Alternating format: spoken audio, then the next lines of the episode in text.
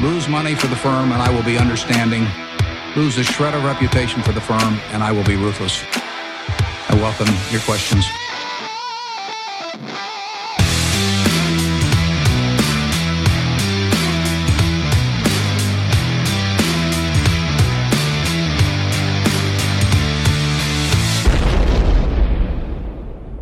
Välkomna till Kvalitetsaktiepodden. Det är jag som är Ola. Det är jag som är Marcus. Ja, och det är jag som är Klas. Detta är avsnitt 101 som spelas in tisdagen den 28 september men släpps på onsdagen faktiskt, eh, den 29. Som fortfarande är en dag tidigare än vanligt. Och, Ja, varför, det- och varför det? Ah, ska, ut, ska resas. Nu, nu är vi som kalvar på grönbete här. Så nu sticker vi direkt så fort vi får då. Ja, Allihopa eller? Nej, det är väl bara två. Det är väl bara två av oss som ska iväg eller? ja till Spanien Eller ska du också iväg någonstans Marcus som inte vi... Nej, jag Nej, ska va? inte åka någonstans. Det är lite så här med nyanställda. Ja. Någon måste ju vara hemma och hålla ställning va. Och, ja, Ja. vi drog lott så att säga. Eller, eller, nej, vi bestämde. vi bestämde. Ja. Så vi drar till med- Spanien. Det här med röstning och demokrati igen. Ja, vi tror inte på det. Inte överhuvudtaget. Ja, det blir 2-1. Ja, nej, idag då. Det blir ett fullmattat avsnitt eh, med mer investeringsfilosofi än vanligt och eh, något färre bolag. Mm. Vi har ju träffat Krimpen på Börssnack Ja. mm. och fått en rejäl pratstund med honom. Fantastiskt trevligt. ja, mycket Ja, det kul. var grymt och det Ja. tar vi ju här direkt efter bolagen i dagens avsnitt. Mm. Så det här är ju ett långt avsnitt alltså.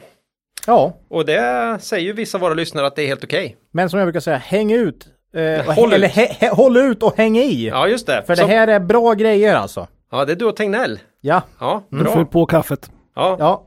Eh, vi ska även fortsätta att bekanta oss med dig Marcus. Och idag ska vi fokusera på din investeringsfilosofi. Hoppa, hoppas vi nu att den på något sätt ändå häng, häktar i här. Det får vi se. Eh, vad vi brukar prata om Vi- och hur vi brukar göra i vårt bolag. Vi då. hade väl stämt av lite, Lite, lite grann. innan. Ja, men du vet hur det kan vara. Jo, vet jag vet. kan vara. Jag vet. Mm. Eh, ja, sen senast har vi alla tre varit på en informell investerarträff eh, som initierades av Twitterprofilen Bullseye. Mhm. Mycket trevligt med mycket bolagssnack och sen även intag och sånt man köper på bolaget Mhm. senare på kvällen. Ja, vi, vi betalar ju dock till någon som hade köpt av bolaget i sin tur kanske, eller Nej, de köper importerat. De, de importerar direkt, vi var ju på restaurang. Ja, Eh, ja, vi vill tacka, eh, tacka alla som var med där. ja. Och eh, vill lyssnarna se gänget så finns bilder på Twitter. Mm. Där man kan hitta oss under ett kvalitetsaktie. Mhm. Ja, och för min del har det förutom det här blivit en hel del volleyboll. Med kronan på verket där var damernas elitserie, elitseriepremiär här. Med seger för eh, Linköpings volleybolldamer. Härligt. Ser ju oerhört spännande ut inför den här säsongen. Ja, Ola, förutom Twitterhäng, vad har du gjort sen senast? Nej, inte mycket alltså. Gått och väntat på att börsen ska ner. Det är, Och där eh, faktiskt lite svagare här sista veckorna. Det måste man ändå säga. Så det är väl en sån här liten förhoppning man har. Väntan över kanske. Väntan över. Ja, plötsligt händer det. mm, Ehm, nej, men annars, du vet, lite golf och lite sådär. Mm. mm. Och nu ska vi till Spanien och spela golf här, så det blir kanon. Jag har ju etablerat en ny teori som är så enkel, den går ut på att börsen kan inte gå ner två dagar i rad. Nej, men det, det, den har väl nästan omkullkastat nu, va? Jag vet. Mm. Så att, eh, tji fick du. Ja, här Får trodde man att man har börjat teori. se ett mönster. Mm. Mm. Eh, ja, Marcus då. Du har ju överlevt premiäravsnittet här och fått glada tillrop både på mail, på Twitter och IRL. Så det här verkar ju lite lovande tycker jag. Och jag tror ju att alla lyssnare nu undrar eh, hur, hur har de här veckorna sedan förra avsnittet varit för dig? Har det varit lite som för de här idolvinnarna? Telefonen ringer eller plingar konstant. Svårt med sömnen. Det här liksom plötsligt kommer det över dig det här oerhörda med att vara en del av kap. Du måste liksom stanna upp i steget, hålla dig i, bara, bara fokusera på andas. Det här känner, jag och Ola kan ju, vi har ju varit med om det här, eller hur Ola? Vi vet ju hur det är va? Ja, och, men men hur, hur har det varit för dig här Marcus? Typ exakt så. Ja, Nej, men skämt åsido skulle jag vilja tacka alla som har hört av sig med positiv feedback eh, efter förra podddebuten så att säga. Och eh, det värmer. Kap har de bästa lyssnarna. ja, Ja, fick vi sagt det också. ja det var väl härligt. Ja. Och du fick lite boktips också. Nej, men det var, det, det var så här att flera stycken hörde av sig och sa att eh, det fanns eh, Sagan om Adcore på Bokbörsen. Eh, och, eh, men man fick ju betala knappt 500 kronor med frakt. Eh, och det där känns ju inte som det bästa bokköpet genom tiderna. så att, eh, för jag tycker inte man ska betala överpris varken för aktier eller för böcker då. Så det får bli en avvakta. Ehm, Du avvaktar på sagan om Adcore ja, alltså? den kan ju gå ner, det är marknad vet du. Ja. Ja, Sen är det ju en intressant bok, men då köper man hellre The Most Important Thing för halva priset. Fanns Ja, för ja. 250 såg jag. Eh, det är bättre bang for the buck. Så att, eh, härligt. Härligt. Sen var det en lyssnare som eh, hörde av sig och undrade om jag hade analysen om Adcore som man ville läsa. Tyvärr har jag inte den, men om det är någon annan där ute som har den så vore det ju fantastiskt kul Tänk att om någon- få tag på den. Hade sinnesnärvaron och spara ner den där på något sätt va? Ja, man vet aldrig. Nej. The strongest buy. In the history of strong buys. Den, eh, sök på er, eh, i, i er, er dator va? Ja. Eh, I ja. er klippsamling. ja. Sen skulle jag bara säga angående case-dagen vi var på att det var ju fantastiskt kul att se att det finns så många olika investeringsstilar och olika typer av case som folk hade grävt upp. Ja, Det var, precis. det var deep value bland annat. Ja, det var det. Eh, Allt var väl egentligen värdeinvestering i grund och botten, men lite olika take på det. Ja, och lite olika geografier. Ja, det med. Mm. Sen skadar det inte att vara extremt trevliga personer också. Nej, grymt trevligt. Ja, Och god mat. märkte jag dagen efter att det var, Att det var trevligt. Ja, det var trevligt. Mycket trevligt. Mm. Ja, eh, ja, det var väl, har vi något annat? Inte så mycket annat sen senast. Nej. Jag har funderat på en grej med det här med Idol va? Mhm. Eh, att om eh, några andra som troligen hade vunnit Idol om de hade ställt upp, vilka tror du det är Ola? Kavaljer eller? Det är det kan jag ge dig på alltså. De är nämligen våran huvudsponsor och de är med oss här idag som vanligt. Eh, I avsnitt 99 tog vi upp den här glada nyheten att Cavalier var inne i processen att byta fondbolag och administratör. För att säkra upp sig eh, med kvalitet långsiktigt då. Och det här har nu hänt. Och från och med igår, det var lite lite strul där vid bytet. Det kan man nästan tänka sig, det är en rätt stor sak. Mm. Men från och med igår tisdag då så handlas de under sin nya, på sin nya hemvist. Och de har ju då eh, bytt då till Luxemburgs äldsta bank. Bill Bank. Och det är deras fondbolag. Och Royal Bank of Canada är administratör. Ja. Mm. Och det är ju en av världens största fondadministratörer. Ja. Och syftet med det är att säkerställa en långsiktig god administration och låga kostnader för fondandelsägarna. Eh, det här märks ju lite grann då. Mm. Inte, inte så mycket på vad som händer i fonden, men på namnen. På ja, fonderna. just det. Just det. Så istället då för det här lite korta snä- snärtiga SEF som det var innan för, före då Quality Focus och investmentbolagsfonden så är det nu istället Lux Multi-Manager SICAV.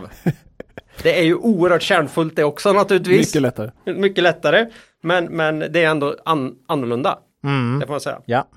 Eh, ingenting annat förändras ur ett andelsägarperspektiv. Peter Håkan fortsätter att förvalta fonderna och den framgångsrika investeringsfilosofin är oförändrad.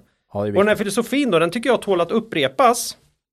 Så jag tar den så, så som Cavalier uttrycker den i vi-form helt enkelt. Härligt. Cavalier bedriver aktiv kapitalförvaltning med inriktning på kvalitetsbolag. Med aktiv förvaltning avser vi att vi agerar indexoberoende, det vill säga att vi istället för att ta hänsyn till ett innehavs vikt i index väljer innehav utifrån egen analys och tro på den avkastningspotential vi bedömer att varje värdepapper kan generera. Med kvalitetsbolag menar vi bland annat bolag som över en längre tid visat stigande omsättning och vinst, har stabila finanser och en bevisat kompetent ledning. Vi investerar både i mindre och större noterade bolag. Mindre bolag kan ofta växa snabbare och är ofta inte lika välbevakade som större bolag och kan därför ge en bättre långsiktig avkastning. Vår filosofi passar bra för långsiktiga investerare som önskar god riskjusterad avkastning. Liknar det här något annat bolag vi känner till? Ja, jo. Jo, det gör det va? Ja, det gör det. Ja, och man kan läsa mer både om filosofin och flytten på kavaljer.se. Mm. Där fakta om flytten finns under Aktuellt och nyheter. Och när man gör det ska man komma ihåg att historisk avkastning i fonder inte behöver vara en indikator på framtida avkastning och att ni kan förlora delar av ert satsade kapital då fonder kan både gå upp och ner i värde. Tack säger vi till vår huvudsponsor Cavalier AB. Börsdata då? Värdeinvesterarens bästa vän. Jajamän. Eh, vi kan ju snart inte hålla oss längre va? Nej, man, man skakar ju. Ja, George Henrik har ju gått ut med att det inom kort lanseras den nya superprenumerationen Pro Plus. Den innehåller allt som funnits sedan tidigare med ett antal spännande tillägg som George beskriver på följande sätt då. Den bästa kvaliteten för information om insider, återköp, blankning, ägardata och styrelsedata för alla nordiska bolag. Eh, på ägardata då så är det topp 20 ägare och senaste ägarförändringar. Bästa kvalitet och uppdatering i Norden via tjänsten Holdings. Ja, Fantastiskt bra. Börsdata börjar samarbeta med Holdings. På insidersidan, data tvättas noga och sen kommer tjänsten också visa insiderpersonernas totala innehav och förändring vid varje insider- insidertransaktion i procent. Blankning, alla blankningspositioner, förändringar, blankar i Norden. ja det är bra. Återköp. Ja. Eh, man vill snabbt se vilka bolag som gör återköp och historik. Styrelse. Information om alla i styrelsen och deras övriga styrelseengagemang i övriga börsbolag. Ja, det är, nu, nu, nu har du allt. Ja. Nu har du Vi- allt. eh, Har du inget att skylla på längre? Ja, vi Nej. hoppas att tjänsten ska upp inom någon månad. Ja. Priset kommer att bli mycket rimligt utifrån det värde som tillkommer i tjänsten. Mm. Och det är ju nå- något som våra lyssnare vet allting om. Pris och värde ja. Mm. Värde är det man får och pris, det är ju det man betalar. Jo, så är det. Så är det. Tack säger vi till Börsdata. Ja, innan vi går vidare i avsnittet vill vi påminna våra lyssnare om att aktieinvesteringar alltid innebär ett stort risktagande. Aktier kan både gå upp och ner i värde. Satsa därför aldrig kap- kapital på aktier som du inte är beredd att förlora. Det vi säger i podden ska aldrig betraktas som köp eller säljrekommendationer. Gör alltid en egen analys av bolagen innan eventuell handel. Ja, det blir ett långt avsnitt idag har jag insett. Idag blir det ett långt avsnitt, det var därför vi kan på slå, lite här. kan slå rekord idag faktiskt. I, i total tid. Mm. Jag tror det kan vara svårt. Vi Eh, har en del riktiga rysare. Jo, jag vet, men bakåt. samtidigt, ja, jag känner att idag är det lite rekord, eh, rekordförsök så att säga. Va? Och, och drar vi ut på den här tråden så kan vi säkert få det riktigt. Har du några åsikter om hur långt det här avsnittet kan Jag bli? tror vi Marcus? måste gå vidare faktiskt. Okej, okej, okej. Bra, bra, bra. Eh, vi tänkte faktiskt börja med lite eh, filosofi. Ja, Ja, det är ju många av våra lyssnare som gillar, eh, gillar det så att säga. vi utlovade ju det senast. Marcus berättade ju då en del om eh, sin tidiga handel och eh, lite äventyr han var med om under IT-krasch-eran, ska vi kalla den det? Det kan vi kalla och lite annat. Vilka lärdomar man kan dra av den och så. Då, då så tänkte vi att vi skulle, du skulle få gå in lite mer på just själva din investerarfilosofi, vad den kokar ner i. Absolut. Så kör hårt.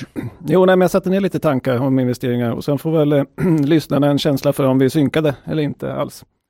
Så nu blir det en stund med krypto, förlustbolag och korttidstrading. Ja, det. Nej, det blir det inte. Det var skoj. Eh, nej, men såklart, börsen är det bästa stället att spara över tid. Eh, det är inte som valutamarknaden att det är ett nollsummespel, utan börsen eh, på sikt går upp. Eh, BNP stiger över sikt, ekonomierna växer, kan gå ner vissa år, men långsiktigt så är det det bästa stället att vara placerad på. Mm. Och det, bakgrunden är såklart att en aktie är en del i ett företag. Eh, som Buffett säger, det ska man tänka på. På lång sikt så kommer då kurserna avspegla fundamentala utvecklingen i bolagen. Eh, och om man väljer rätt bolag då så utgår man från att den fundamentala utvecklingen blir bra och då kommer kursen också gå upp så småningom. Mm. Även om det kan gå lite upp och ner emellan. Eh, aktieinvestering är inte vetenskap. Det går inte att räkna ut ett exakt värde på en aktie, men det är inte heller nödvändigt för, för att lyckas bra med, med aktier. Då. Eh, så vi brukar säga att det är bättre att ha ungefär rätt än exakt fel. Mm. Ja, där, den har väl vi också. Jag tror vi har haft den som citat va? Ja. Någon gång i podden. Den, Och är ju, en- den är ju grymt bra. Och en väldigt vanlig fälla hos väldigt intelligenta människor att de tror att om de bara gräver lite mer och gör lite mer uträkningar så kommer de kunna bli lite tryggare i sin investering. Det här är ju samhället i stort också. Det här har Ja. absolut inte bara aktier att göra, utan många som sitter och räkna, räknar. Överanalysera. Ja. Och det är väl lite det som är problemet med kassaflödesmodellen. Eh, En extremt fin modell rent teoretiskt, men den bygger på extremt många olika antaganden som man kan liksom sätta väldigt många olika variabler på. Eh, Men den ger ett exakt värde Mm. och det enda man kan säga att det värdet är exakt fel. Ja. Mm. Eh, Den, den har en stor fördel i, i scenarioanalys, att man kan liksom göra ett scenario. Hur bra kan det bli när det går riktigt bra? Hur dåligt kan det bli när det går riktigt dåligt? Men att få ut ett exakt värde är ju extremt svårt ja. och Mm. kan lura många. Att man får ut ett värde och då tror man att det här värdet är det som gäller. Så att säga. Mm. Sen är ju marknaden irrationell på kort sikt, men rationell på lång sikt. Ehm, och det här är ju ingenting man ska vara ledsen över. Det här är ju grundförutsättningen för den eh, rationella investeraren ska kunna tjäna pengar, vilket är liksom det som KAP lever på. Mm. ja. Nej, oerhört viktigt såklart. Eh, Helt fundamentalt, annars hade man ju inte kunnat överavkasta heller. Så. Det är ju så. Nej. Nej. Nej, vi, jag vet inte, vi, vi tar väl inte upp de här, den perfekta marknadsteorin och kommer vi till den så småningom här? Jag är lite osäker, jag kommer inte ihåg. Nej, vi får jag, se. jag, jag tror inte det. Nej, men vi tror ju inte på den en sekund, utan vi tror på att all information finns där ute. Men folk eller investerarkollektivet gör väldigt olika bedömningar av den informationen Mm. och hittar på väldigt olika framtidsscenarion utifrån den informationen. För det är ju framtiden som är det viktiga i bolaget, inte vad som hände igår. Vi använder ju historien för att titta på vad som händer i framtiden. Och det tror jag du också gör lite grann. Ja. Mm.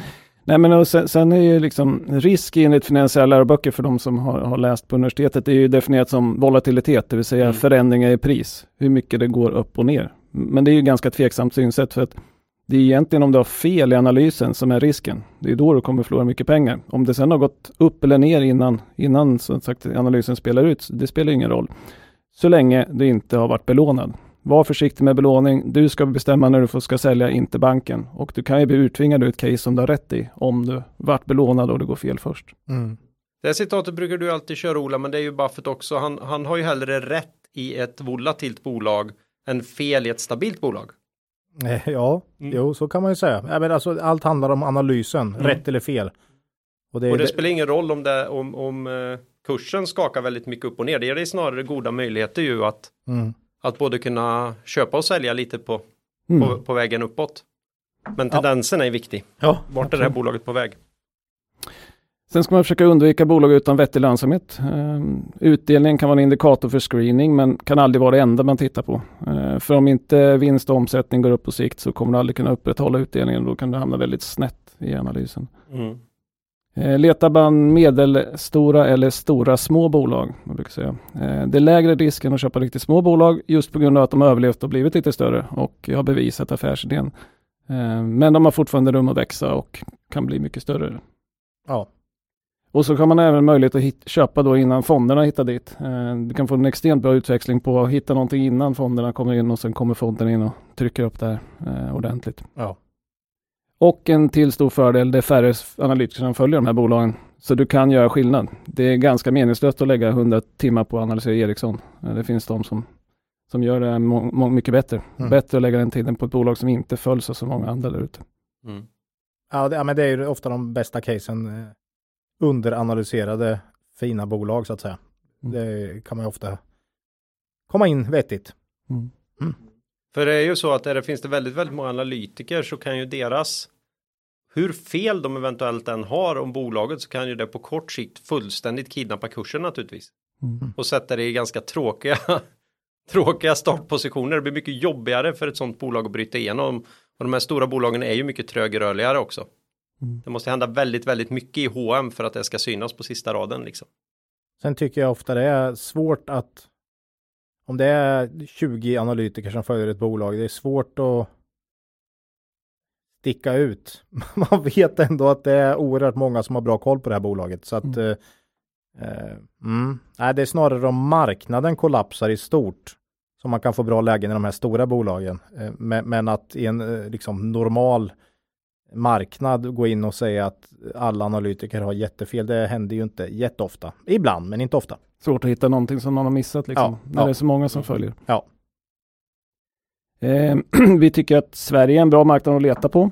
Eh, det är hög transparens, bra informationsinfo från bolagen och det är lätt att följa bolagen också i och med att man läser media och ser vad som står i, i tidningar och eh, rapportering i övrigt. Mm. Eh, Sverige är också en väldigt liten hemmamarknad, vilket gör att bolagen tvingas eh, liksom tidigt gå utomlands och hittar de ett koncept som funkar bra i något land så, så är det lätt att exportera till fler länder. Eh, sen, sen om man bor i Sverige så ska man ju förmodligen använda mycket av kapitalet i Sverige. Eh, då är det inte fel att ha exponering mot Sverige, även i sparandet så att säga. Nej.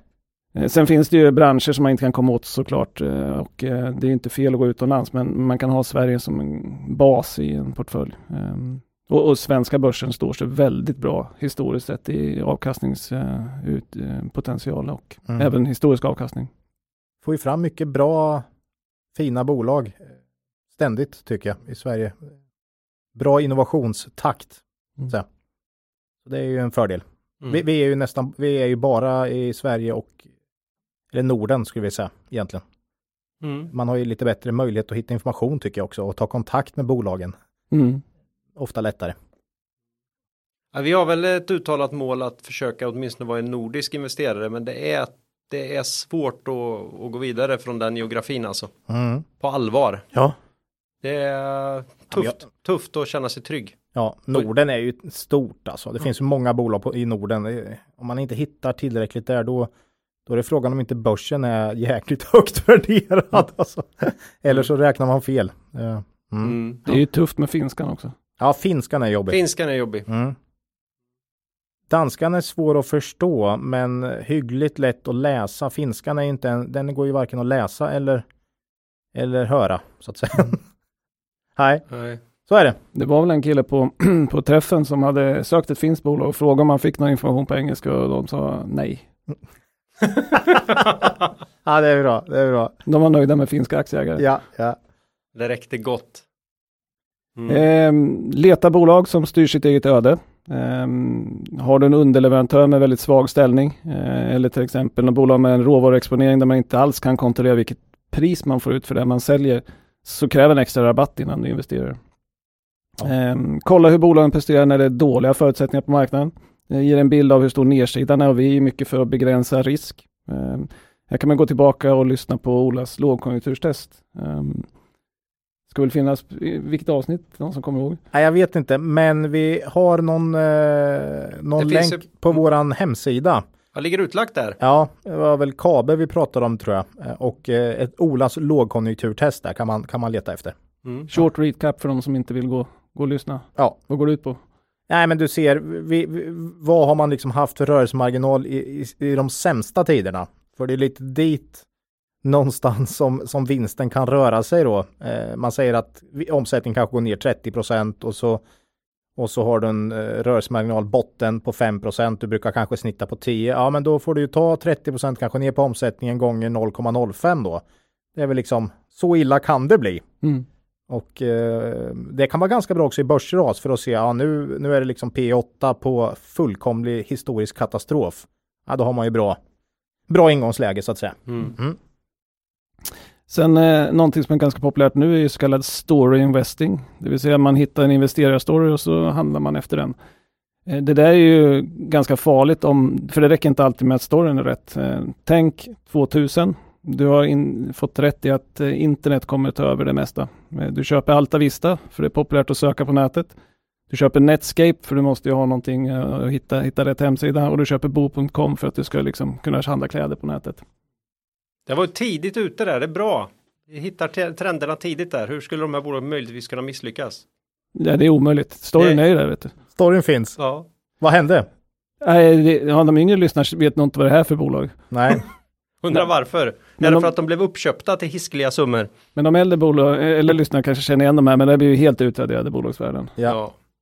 Eh, och Bo.com var ju svenskt väl? Ja. Eh, du skrivit en bok om det faktiskt. ja, det finns en bok. Ja, den är kanon. Ja, eh, och sen så de andra är ju också borta. Men Altavista, Netscape använder jag, det vet jag. Mm. Altavista med. Mm. Jag tror aldrig jag var inne på bo.com dock. Men... Så är det. Och kontentan är väl helt enkelt att utvärdera och har du fel, i, utvecklat bolaget fel så måste du sälja och gå vidare. Mm. Och tänk om du då hade gjort utvärderingen, sett att det gått åt fel håll och bytt och köpt Google och, och Amazon istället. Mm. Ja, jo, så är det. Viktigt. Så det räcker inte med story. Det är ju ganska många bolag där ute nu tycker jag som bara handlas på story. Ja, ja, visst.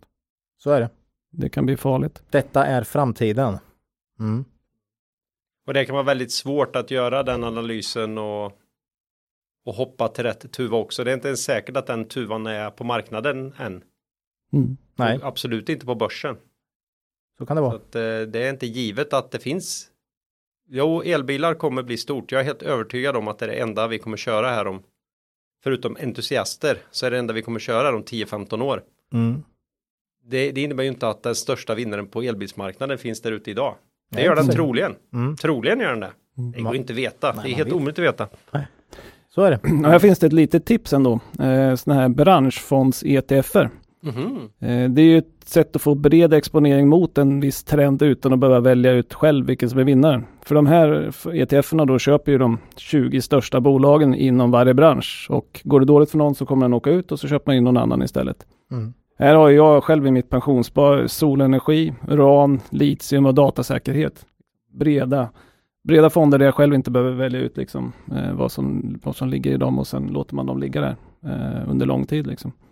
Eh, sen har det kommit problem då med Mifid från 1 januari 2018 där EU har hittat på eh, regler som ska skydda småspararna som mest har skälpt då, där man måste ha viss produktinformation som de amerikanska ETF-förvaltarna eh, inte har velat ta fram. Eh, och det är ingen svensk på marknaden som har velat hjälpa till med det heller då. Så det innebär att det är väldigt svårt att hitta en del av de ETF-erna. Mm. En del finns som speglar i Tyskland då, som man kan handla på, på, på Frankfurtbörsen och sådär. Men man kan säga att EU-byråkraterna återigen har skapat regler som mer förstör än hjälper småspararna. Då. Lite så ja. Mm. Men det är synd. De är mm. väldigt bra tycker jag, de där ETFerna. Ja, precis. Äh, det, där har ju inte vi historiskt varit. Snarare så att vi kanske hittar ett bolag som ser jäkligt intressant ut och sen börjar man eh, glida uppåt och tänka på ja, vilken, eh, vilken eh, omvärld mm. befinner de sig i. Och så säger man att ja, herregud, där känns ju också som att det är träff. Istället för att börja då i en intressant makrotrend, åldrande befolkning eller vad det nu är, så börjar man ett bolag. Så att vi brukar ofta gå andra vägen där. Mm. Men, men det är väldigt alltid, alltid en, en, en trevlig, eh, väldigt bra grej för ett case om du hittar ett lågt värderat fint bolag som befinner sig i en mycket intressant nisch. Mm. Det här är mer tips för en, lite, ja. en sparare som inte spenderar hela dagen med att ja. leta bolag. Så. Ja framförallt viktigt är det att baka ihop mm. så att du inte sitter med fel, på fel häst så att säga. Eh, mm. nej, så är det. Eh, det är inget egenvärde att alltid gå mot strömmen. Eh, det är svårt med turnarounds. Många gånger så går det in alldeles för tidigt. Bättre att vänta in en synbar vändning i verksamheten innan du går in och, och köper aktien. Väldigt svårt att träffa botten och inte heller helt nödvändigt att, att alltid träffa botten. Det är bättre att låta, låta vändningen komma och sen gå in i caset igen det brukar ju vi prata mycket om i podden och också anamma. Att, att man gärna vill, vill se någon form av eh, bra rapport mm. igen efter ett bolag som har varit i en längre svacka. Eh, eller bara en svacka. mm. eh, att man vill se tecken på att nej, men nu, nu verkar det som att de är på gång igen. Mm. Minskar risken en hel del. För det kan ju också vara den här fallande kniven så att säga. ja. Mm. Då hur mycket mer kan den möjligtvis gå ner Ola? Ja, den kan ju alltid gå ner 100% till som man brukar säga. Va? Så att, eh, ja. Mm. Så är det. Eh, ja, självklart för lyssnare av podden, men köp aldrig en aktie bara för någon har sagt att det är en bra idé att göra så. Eh, värdera argumenten om eh, argumenten har ändrats eller liksom det har hänt någonting i bolaget. Sälj och gå vidare. Eh, innan du gör en investering är det väldigt lätt att vara objektiv och ta in liksom både köp och eh, sälja argumenten. Men det är ofta väldigt svårt när du väl har köpt aktien att, att fortfarande vara objektiv. Eh, det finns ju någonting som kallas confirmation bias. Som mm. Om man inte vet vad det innebär kan man gå in på valfri chattsida med för aktier så kommer man få se vad det innebär. ja, jo men så är det ju. Eh, och det, alla har väl känt det också att så fort du har eh, gjort en investering och köpt en, ett bolag så ändras din syn ganska momentant skulle jag säga vilket är lite, lite skrämmande. Men så är det. Det är viktigt att känna till det. Mm. Att så funkar det. Om man bara vet om att det funkar så, så har man kommit en bit också. Ja. Och den här blir ju värre ju mer det handlar om att titta på bolag som ska göra fantastiska saker i framtiden. Det är så oerhört lätt att göra sig en story om framtiden och bara se de här grejerna som möjligen kan skruvas till till att innebära något fantastiskt i framtiden än, än att ta vara på de här grejerna som ingen ens vet än som är den här totala showstoppern eventuellt som mm. kan dyka upp lite längre fram. Den, mm. den vill man inte ens se konturen av så att säga. Den kopplar ju lätt in i story investing igen, att du mm. letar saker som gör att storyn är fortsatt eh, i liv så att säga. Ja. Mm. Det innebär ju inte att inte det här behöver en dålig eh, eh strategi på väldigt kort sikt. Det har varit oerhört framgångsrikt i må många bolag de senaste 5-6 sju, snart åtta, mm. åtta åren. Men eh, långsiktigt så är det ju farligt fruktansvärt farligt. Mm. Mm. Så, så det man ska försöka göra är tvärtom då. Eh, sök aktivt den andra eh, sidans argument och värdera dem. Har du en blankningsfirma som har blankat din aktie, var inte sur för det. Försök få tag på, på analysen de har gjort. Ibland skickas de här ut. Så kan man ju sätta sig ner och värdera, kolla vilka argument de har. Om de inte håller, ja men jättebra, då, har de, då är det inget problem. Eh, men om de har jättebra argument mot, ja men då kanske du ska fundera på om inte de faktiskt gäller dig också och mm. din investering. Ja, mm. oerhört viktigt. Jobbigt, men viktigt. Jobbigt, men viktigt. Ja. Det ska inte vara så lätt alltså. Nej, det ska inte vara så lätt. It's Eh, not supposed. To be easy, som Mm. Charlie Munger sa. Ja. eh, skillnaden mellan en optimist och en pessimist brukar man säga att optimisten har inte koll på alla fakta. Ja. Alla case har några problem. Om du inte hittar några problem så kommer värderingen vara problemet. Mm. Eh, Det är ju ett bra citat. Eh, Jag vet inte om vi har haft det som citat, men vi har i alla fall haft uppe det i, i podden vet jag. Ja. Ja. men då har vi ett citat idag igen då. Ja, ja precis. Mm.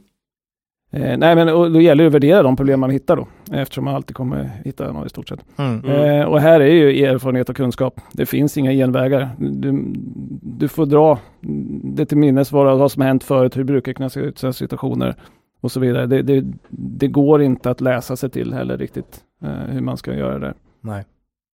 Ehm, och ingen har 100% rätt. Nej. Det, det tror jag inte finns någon investerare som sitter på 100% rätt. Nej.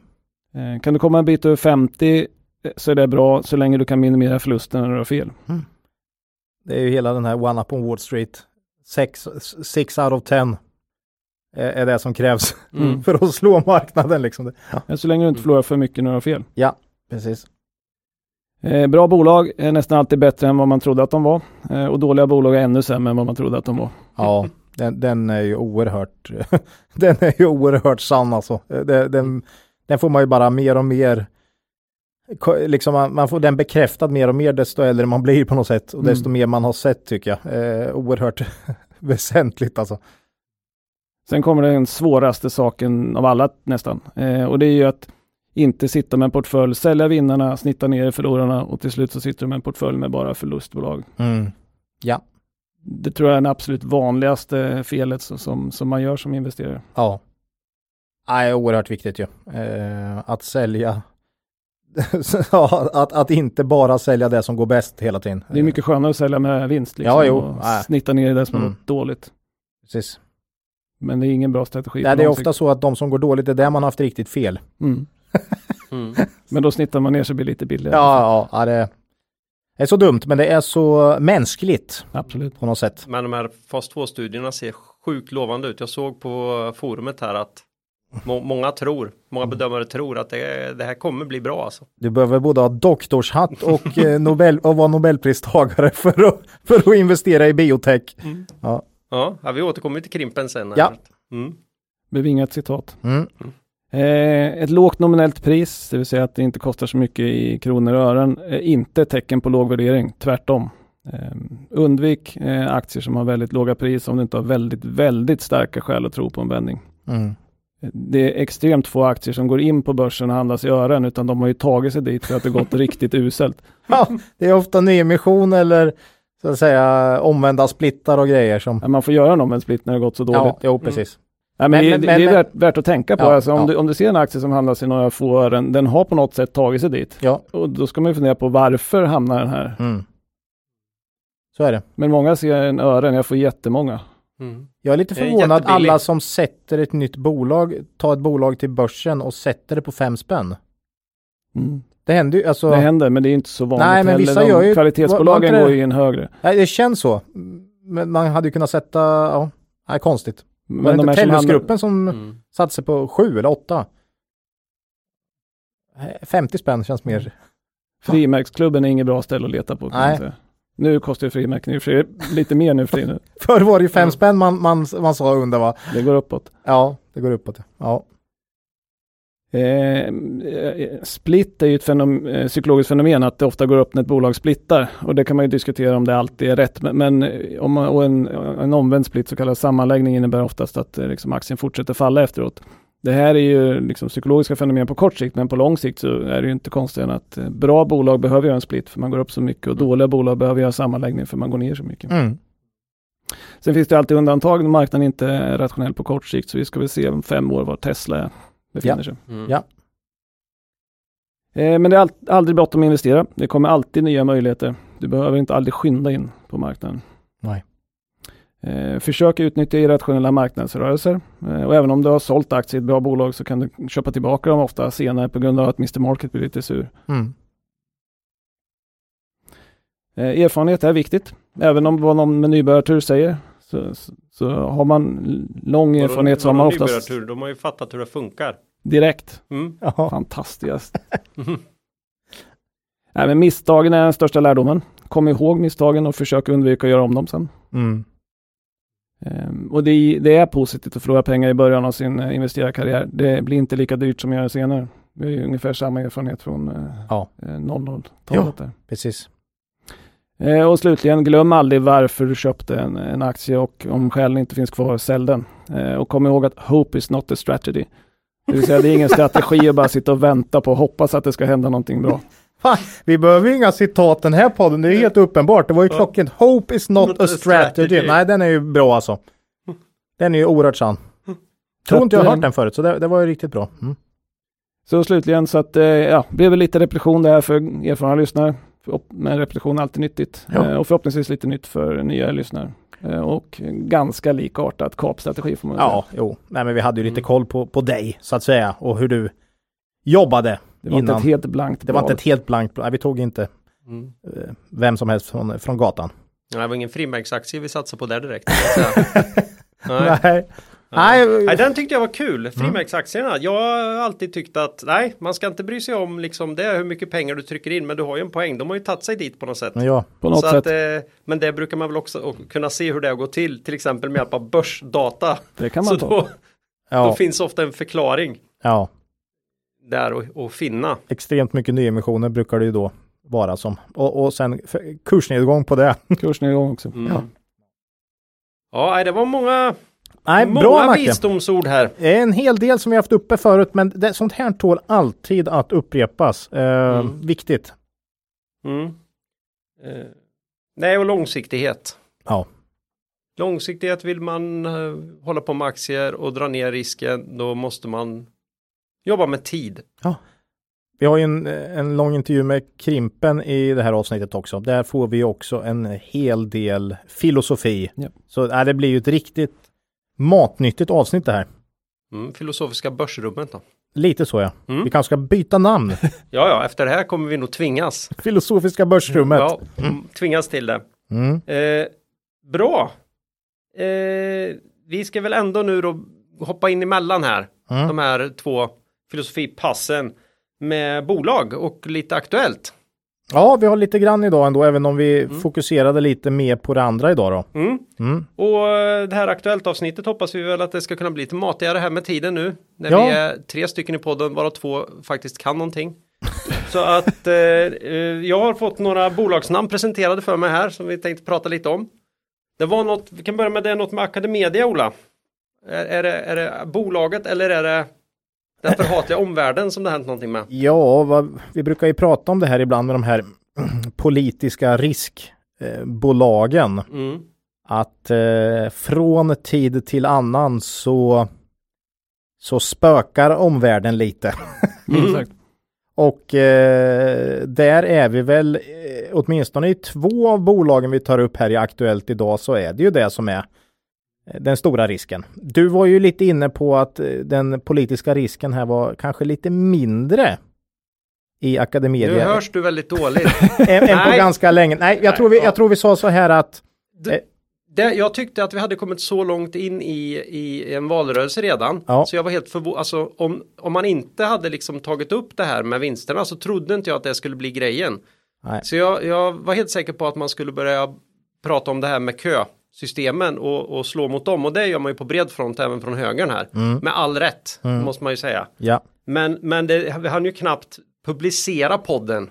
Nej. Innan, eh, det var väl 99 då kan jag tänka mig, innan eh, man gick ut med den här oerhört hårdföra retoriken riktad rakt mot just skol de privata skolägarna egentligen. Sossarna, sossarna, ja, sossarna gick ut ja, där. Ja, mm. Stenhårt då. Mm och, eh, och sa att man vill ju helt ta bort vinster. Ja, vi, vi kände väl också det här att eh, de privata skolorna står för en så pass stor del av mm. svenska samhället idag också så att eh, svårt att reversera på något sätt. Mm. Eh, vi får se, men, men eh, det här har ju liksom om vi går till Academedia så har det inneburit en ganska stor kursnedgång här på, ganska eh, kort tid. Eh, liksom, även om vi då inte tror att det kanske finns underlag för att driva igenom en sån här eh, sak eh, i, i, i riksdagen så, så eh, det här kan ju ligga nu som en våt filt över den här sektorn under ett ganska, ett, ett bra tag. Ja, både fram till valet och över valet. Ja, man vet inte. Mm. Eh, Det här kan ju poppa upp och ner eller så bara ändrar sossarna helt strategi och byter fot. Ja, då kommer ju aktien säkert studsa tillbaks då liksom. Eh, om, om man tar liksom en långsiktig strategi på sånt här, eh, som till exempel då Academedia eller friskolor, så brukar ju den här typen av eh, externa händelser där risken helt plötsligt blir oerhört tydlig Mm. eh, brukar ju det vara ganska bra ingångslägen eh, i den här typen av verksamheter för då har du liksom helt plötsligt, du betalar inte mycket för att de är i den här sektorn helt plötsligt. För nu är så att säga en risk, risken inbakat här i kursen. Eh, så det här kan mycket väl vara ett sånt här bra långsiktigt eh, köp. Om man nu tror på friskolor som, Mm. som, som en sak i svenska samhället. Eh, Tellusgruppen var ju något litet också som Ja, ja, det, det är ju några, det är ju så, jag tycker så synd om dem. De kom ju till, till börsen här i maj mm, och har ju börjat, eh, ja, handla då rejält strax innan en sån här smäll då och köpt upp ett antal mindre onoterade aktörer. mm. Eh, och konsoliderar en ny grupp då. Den här är ju jätteliten, jag tror eh, Ja, det var under 100 miljoner i börsvärde. va? eh, under 100 miljoner i börsvärde. Men det såg ut som de gjorde ganska intressanta förvärv. Mm, mm. Då är det här ett bolag som har en börshistorik i månader som är kortare än vad vi vill ha i år normalt. Nej men jag tycker lite, det är lite hårt va? Ja, det och den här tufft. retoriken också är ju extrem på något sätt för att ändå vara Socialdemokraterna. Alltså Mm. att Vänsterpartiet, de tar ju avstånd från det här helt och hållet. Det här, Mm. det här tycker de ju är fruktansvärt. Det man säger här att bara förbjuda vinster. Det är klart de också ska betala tillbaka Alla vinster de alla vinster de tidigare har delat ut. Nej men skämt åsido, det här är ju riktig, riktig Ja, riktig vänsterpropaganda. Eh, propaganda. eh, för det är ju som att man låtsas att man inte, att det inte finns andra statliga medel som går till, eh, till börsbolag. mm. Till och med Lena Melin då som är väldigt så här, vänsterskribent i Aftonbladet konstaterar ju att vad är det här för utspel? Mm. Liksom de här som bygger skolorna då eller Mm. Nya Karolinska, det är liksom underförstått att inte nog med att de gör stora vinster, det är ju en usel verksamhet de håller på med. Mm. Rasar alla statliga och kommunala byggnader ner efter några år då? Är liksom, Mm. det, Ja. det, det är liksom en retorik som är ja, hisklig. Jag, jag kan gå med på en retorik som säger att jo, de bedriver en helt okej undervisningsverksamhet. Men då kanske vi måste differentiera eller divers. diversifiera det lite för att vi upplever att de kommunala aktörerna får ta ett större ansvar i något slags samhällsperspektiv då medan de har fått en gräddfil. Mm. Då kanske vi måste göra någon slags justering här av, Mm. av, av de här skolpengarna eller något. Det hade väl varit vettigt men just det här att nej det är dåligt. Mm. Det är dåligt liksom det de gör. Det går inte ihop med vinster. Och jag lovar att några av de finaste svenska skolorna är privata. Ja, Likaväl som att några av dem är kommunala. Jag tror att det är helt andra saker som avgör vad som är en bra och dålig skola om jag ska Mm. vara Det, ärlig. det liksom. verkar vara ganska många föräldrar i alla fall som tycker att de är av god kvalitet. Ja, nej men det är en väldigt, väldigt otäck, eh, otäck retorik. vi försöker att inte vara särskilt politiska, men ibland så kommer ju helt enkelt det här med politisk risk in Mm. i investeringar och det här är ju ett sånt typexempel. Eh, vi bara säger det att vi äger inget i Academedia, det gjorde vi inte innan där heller, men eh, det, historiskt har det ju varit bra köptillfällen att gå in i den här typen av verksamheter när risken så att säga är kraftigt inbakad i priset då. Samtidigt är det väl lite risk att det ligger kvar Ja. ganska länge. Den på dem. våta filten brukar man ju prata om. Mm. Ska vi ta en annan våt filt? Ja, ett, ett annat område där man inte brukar se någon inblandning från allmänna tänker vi, tänker vi på Betsson. Betsson, ja, det har ju Mm. fått lite så här frågor, vad, vad händer? Ja, det undrar Ja. jag med. Det kan ni gärna få berätta. Och det är ju ganska mycket som har hänt på två veckor i i Betsson. Eh, I Betsson i sig Ungefär kanske som på ett år i andra bolag. ungefär som på ett år. I Betsson i sig kanske det inte har hänt det, men Någonting. Det, då, det har det faktiskt. Men, men, men eh, mycket runt omkring här. Det börjar, om jag börjar då. Det börjar ju den 16 här september med att det kom ut ett budrykte då att eh, Fanatics, eh, ett amerikanskt bolag, eh, hade då, det ryktades att de hade varit i samtal med Betsson eller eh, RSI heter de va? Rush Street. Rush Street, just det. Eh, och det ryktades om att de skulle köpa något av de här två bolagen då och Betsson gick väl upp storleksordningen 10 10-15 procent va? Mm. Eh, något sånt från eh, 80 till 91-92 kronor. Eh, sen efter det så kom det ju lite saker som vände det där. Lite nya nyheter. Ja, Nej, men först så den 17 sen så kom man ut med ett pressmeddelande som sa att man eh, initierar en process för att byta ut eh, Pontus Lindvall som, eh, som vd i bolaget. Eh, vilket vi tycker är väldigt konstigt. mm. Ja, oerhört framgångsrik och duktig har ju vi alltid sagt. ja, vi tycker vi har ju stort förtroende. Vi tycker att han har gjort det jättebra. Mm. Eh, Alltså det konstiga är att det är ju inte uppenbart att han själv har bett att få Nej, komma vidare utan att, att det är uppenbart att det är någonting som då kommer från bolaget så att säga. ja, det var ju verkligen Från, från tydligt. ägarhåll då. ja, Efter att ha jagat honom hela dagen så fick de ju tag på honom och det var ju ganska uppenbart att det var inte hans idé. Nej. Nej.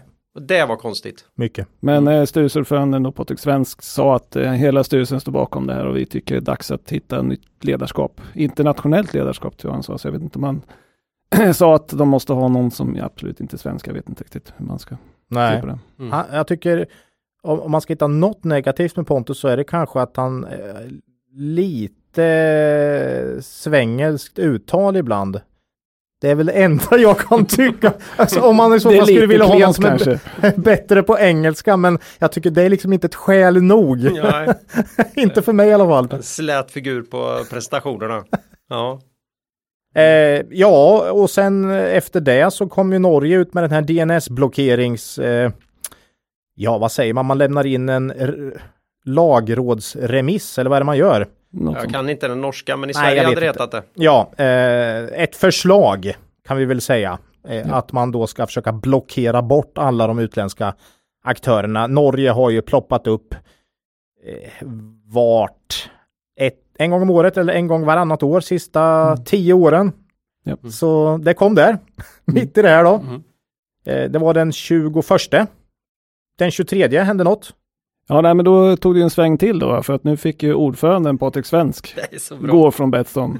Eh, man gick ut och sa att han lämnar uppdraget eh, och han har ju ändå varit i styrelsen i 17 år, vilket är en otroligt lång period. Ja. Eh, Men man sa att de större ägarna har inte fullt förtroende för honom längre efter hur han hanterar den här situationen när, när vd fick Ja men alltså om man skulle säga att Betsson är ett barn så är det ju mamma och pappa som bråkar här alltså. Lite så ja. Det är det ju verkligen. ja samtidigt som, som skolan då eh, trycker på utifrån. Ifrån och säger att nu måste det till en, det måste till någonting här. Måste göra en förändring. För Ja. samtidigt, ungefär samma dag som eh, det kom ut att styrelseordföranden skulle få gå då, så började det även komma information då från Holland. Där ansvarig minister Sender Decker då ska ha gått ut och sagt att de här cooling off-bolagen eh, inte alls ska få agera överhuvudtaget. Det är både Betsson och Kindred. Både Betsson och Kindred eh, drabbas ju av det här. Eh, vet, vi vet inte exakt vilka procentsatser de har i storlek här. Men eh, Holland är ju en marknad för dem Ganska betydande. ganska betydande. Eh, så, så det drog ju med bolagen ner en hel del redan i fredag som jag kommer ihåg rätt Mm. och sen fortsatte det väl med 10% ner på Betsson igår tror jag och idag när vi gick in i studion var det ner 5% till så från 80 upp till 92 och nu nere på 74 Mm. 3. Så att eh, så kan det gå. Det var väl det första ryktet om, om, om uppköp som, som kan ha förvillat många där. Mm. Eh, vi Först. har ju en, eh, så vi, om vi ska säga, vi gillar ju inte det här med den interna turbulensen. Det här med omvärlden är ju sånt man får leva med och lite som vi sa, Academedia, det brukar vara bra att köpa den här typen av politiska riskbolag när så att säga risken är inbakad Mm. istället för när ingen bryr sig. För det där brukar gå upp och ner. Och, och tittar man historiskt så har ju liksom man tagit igen de här tappen som har varit just vid de här regleringsperioderna och de stora bolagen har lite gynnats av att, att eh, det blir reglerat och de stora kan bli större och så vidare. På sikt brukar det bli, och, och Kindred har väl satt också att man eh, efter något år eller två, jag tror Danmark var det första liksom testmarknaden där man redan efter sex månader var så att säga tillbaks. Eh, så att det tar ett tag, men sen är man på reglerad marknad och kan till och med få bättre lönsamhet än vad man hade innan. Så att det, på lång sikt är det ofta bra, men nu ser ju marknaden bara det här som negativt såklart. Mm.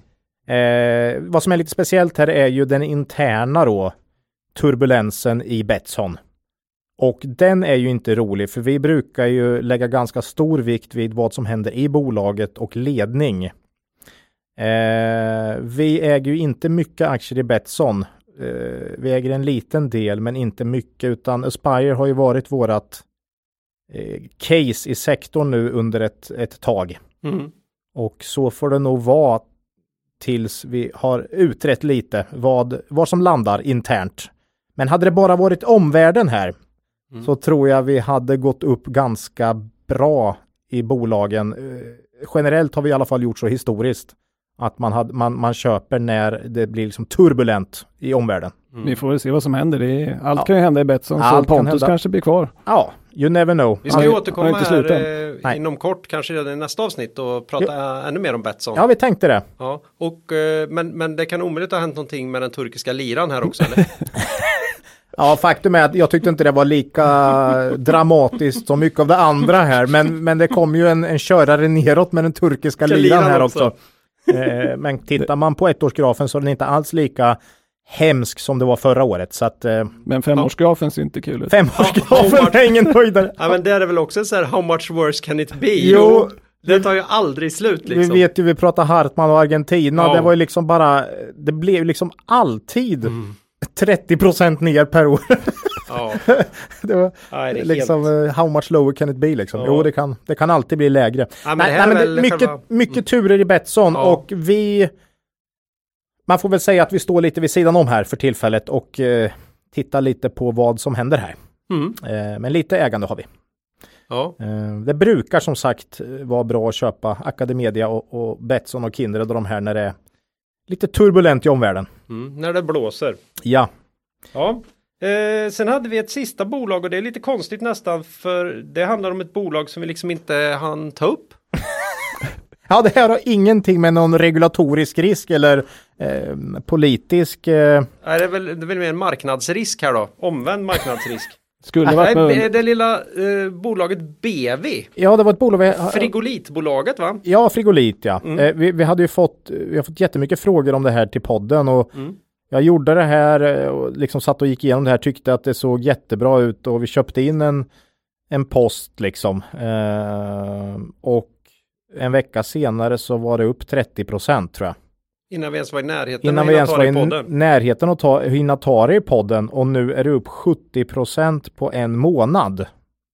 så, kan det eh, gå. Va? så kan det gå. Så kan det gå.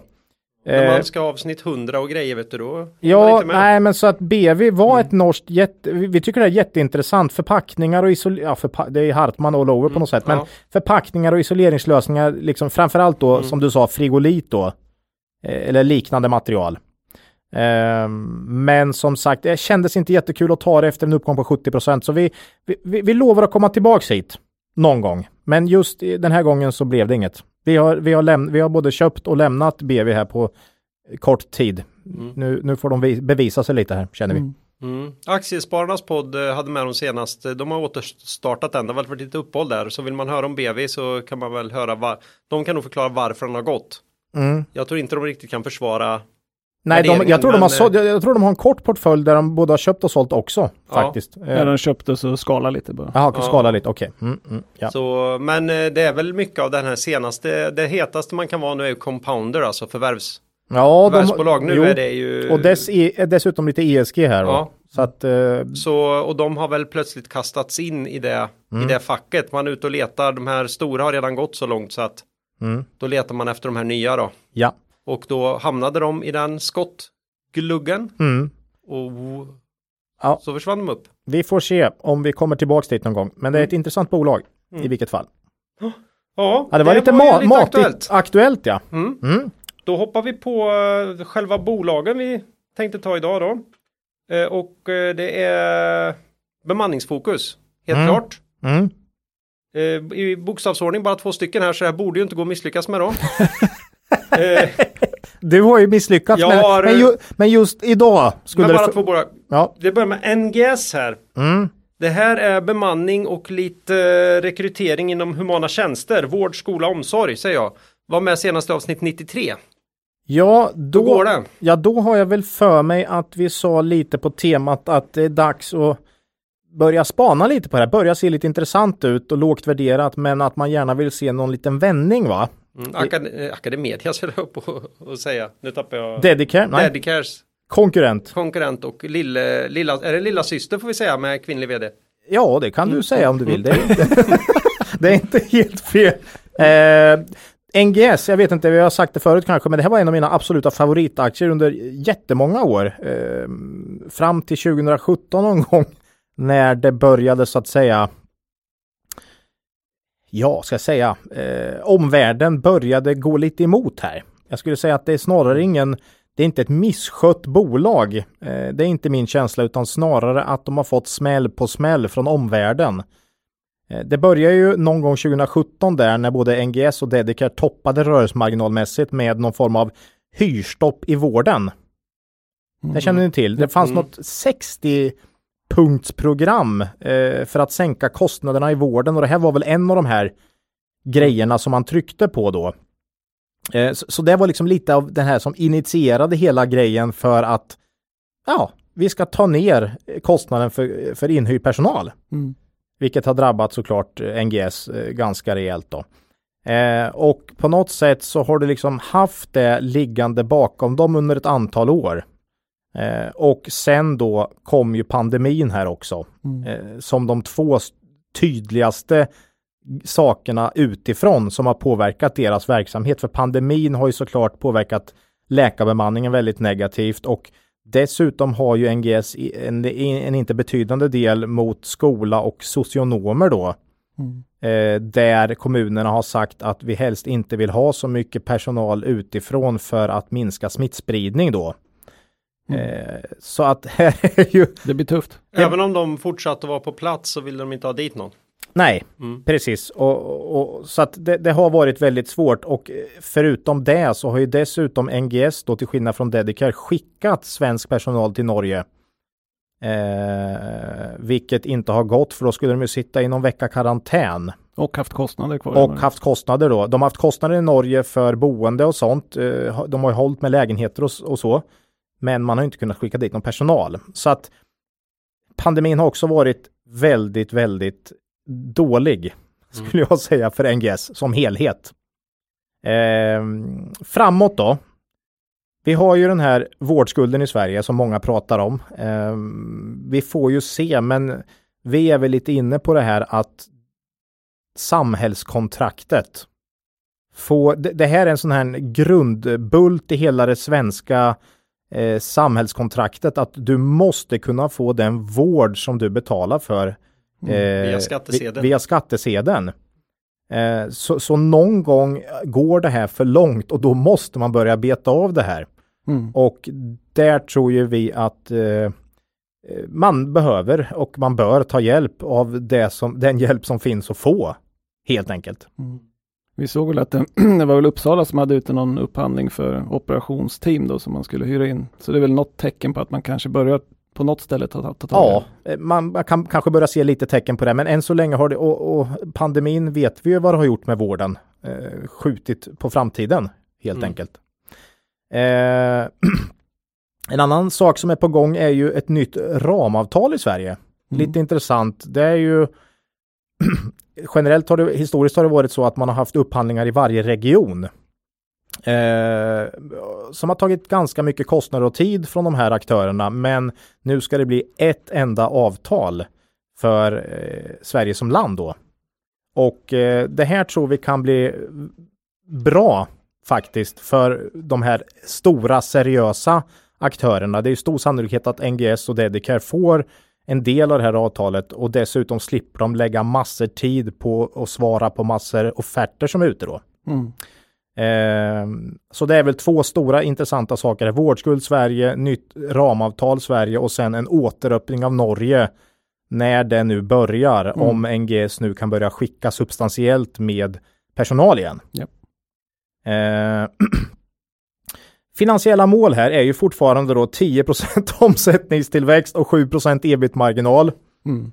Det är ju fina målsättningar som de dock inte har varit nära på många, sedan 2017 då. Mm.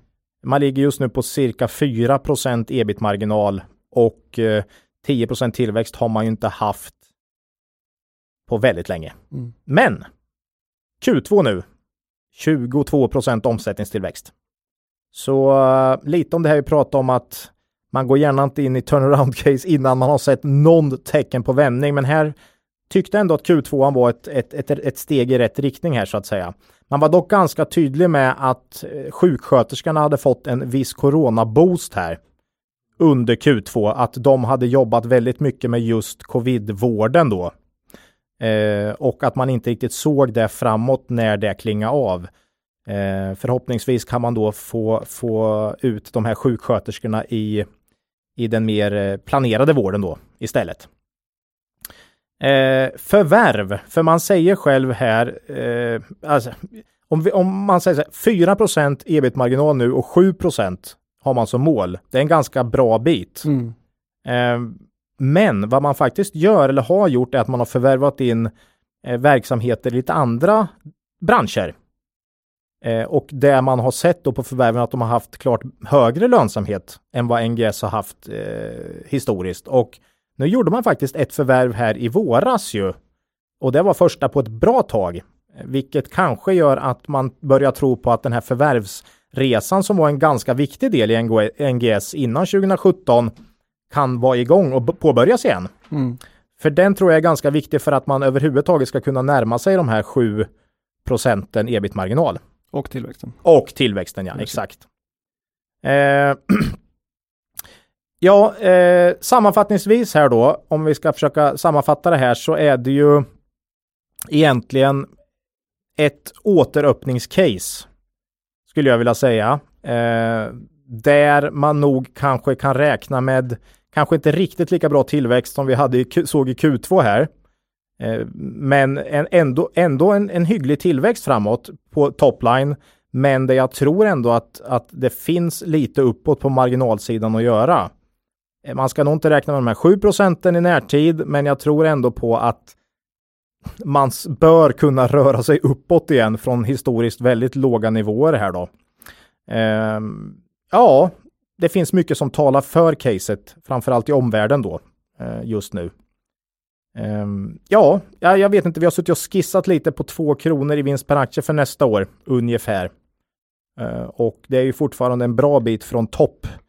Toppvinsterna såklart. Uh, omsättningen är betydligt lägre än vad den var för några år sedan och marginalerna är betydligt lägre. Men ehm, kanske någonstans runt 2 kronor och det är P 11.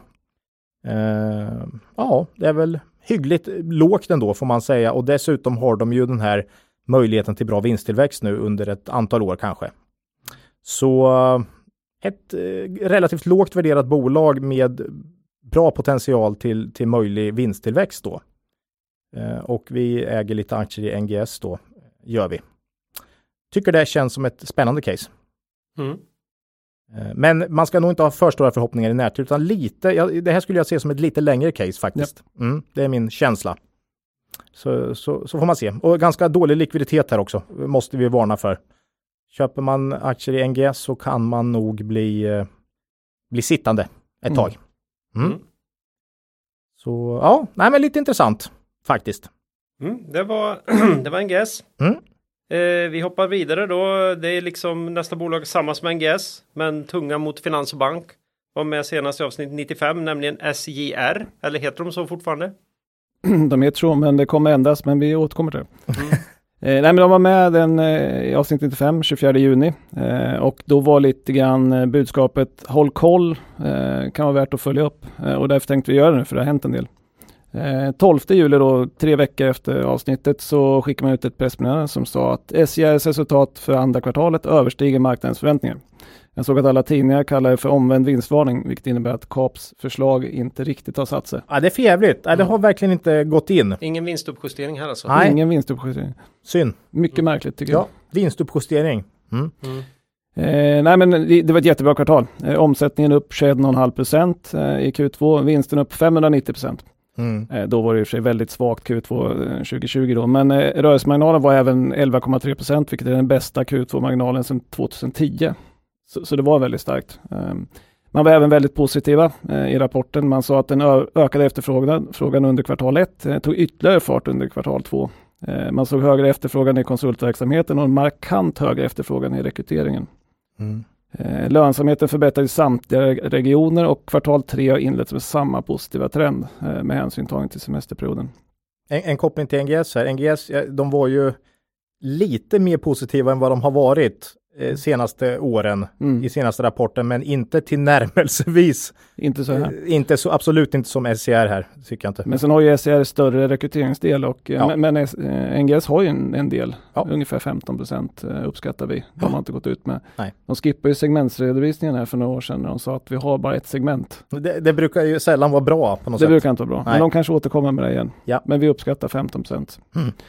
Ehm, se- sen angav man också i rapporten att för att förtydliga koncernens framtida tillväxtambitioner har styrelsen antagit en tillväxtstrategi med det långsiktiga målet att dubblera koncernens omsättning på fem år med bibehållen rörelsemarginal om 10 procent. Mm. Vad blir det per år då? 15 typ? Ja, 14,8. 14, ja, ja. Så det är, det är bra. Mm. Har du gjort Eh, en eh, DFC? Inte än. DCF menar jag. Ja, DFC, DCF. DCF på den. Kommer ha ett exakt värde på det här sen. Mm. Mm. Ja. Vi får Mm. vänta till slutet.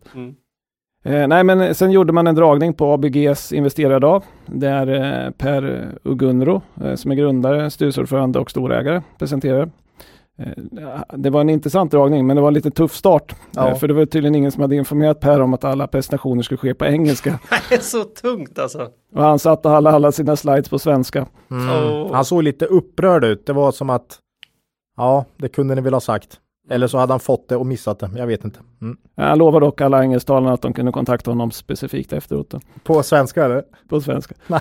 Nej, det här, det här, eh, jag kommer att tänka på en gång när jag var på Arlanda eh, och såg ett stort, eh, ganska upprört gäng som sannolikt skulle flyga någonstans till Mellanöstern. Det var en person från flygbolaget då som inst- in, informerade dem då på svenska om att deras flyg var inställt. Och avslutade med att om någon vill ha den informationen på, på engelska så kom bara fram till mig. Det är ju inte helt uppenbart att alla som eh, engelsktalande förstod just den meningen. Nej, hon kanske inte vill ha dit någon.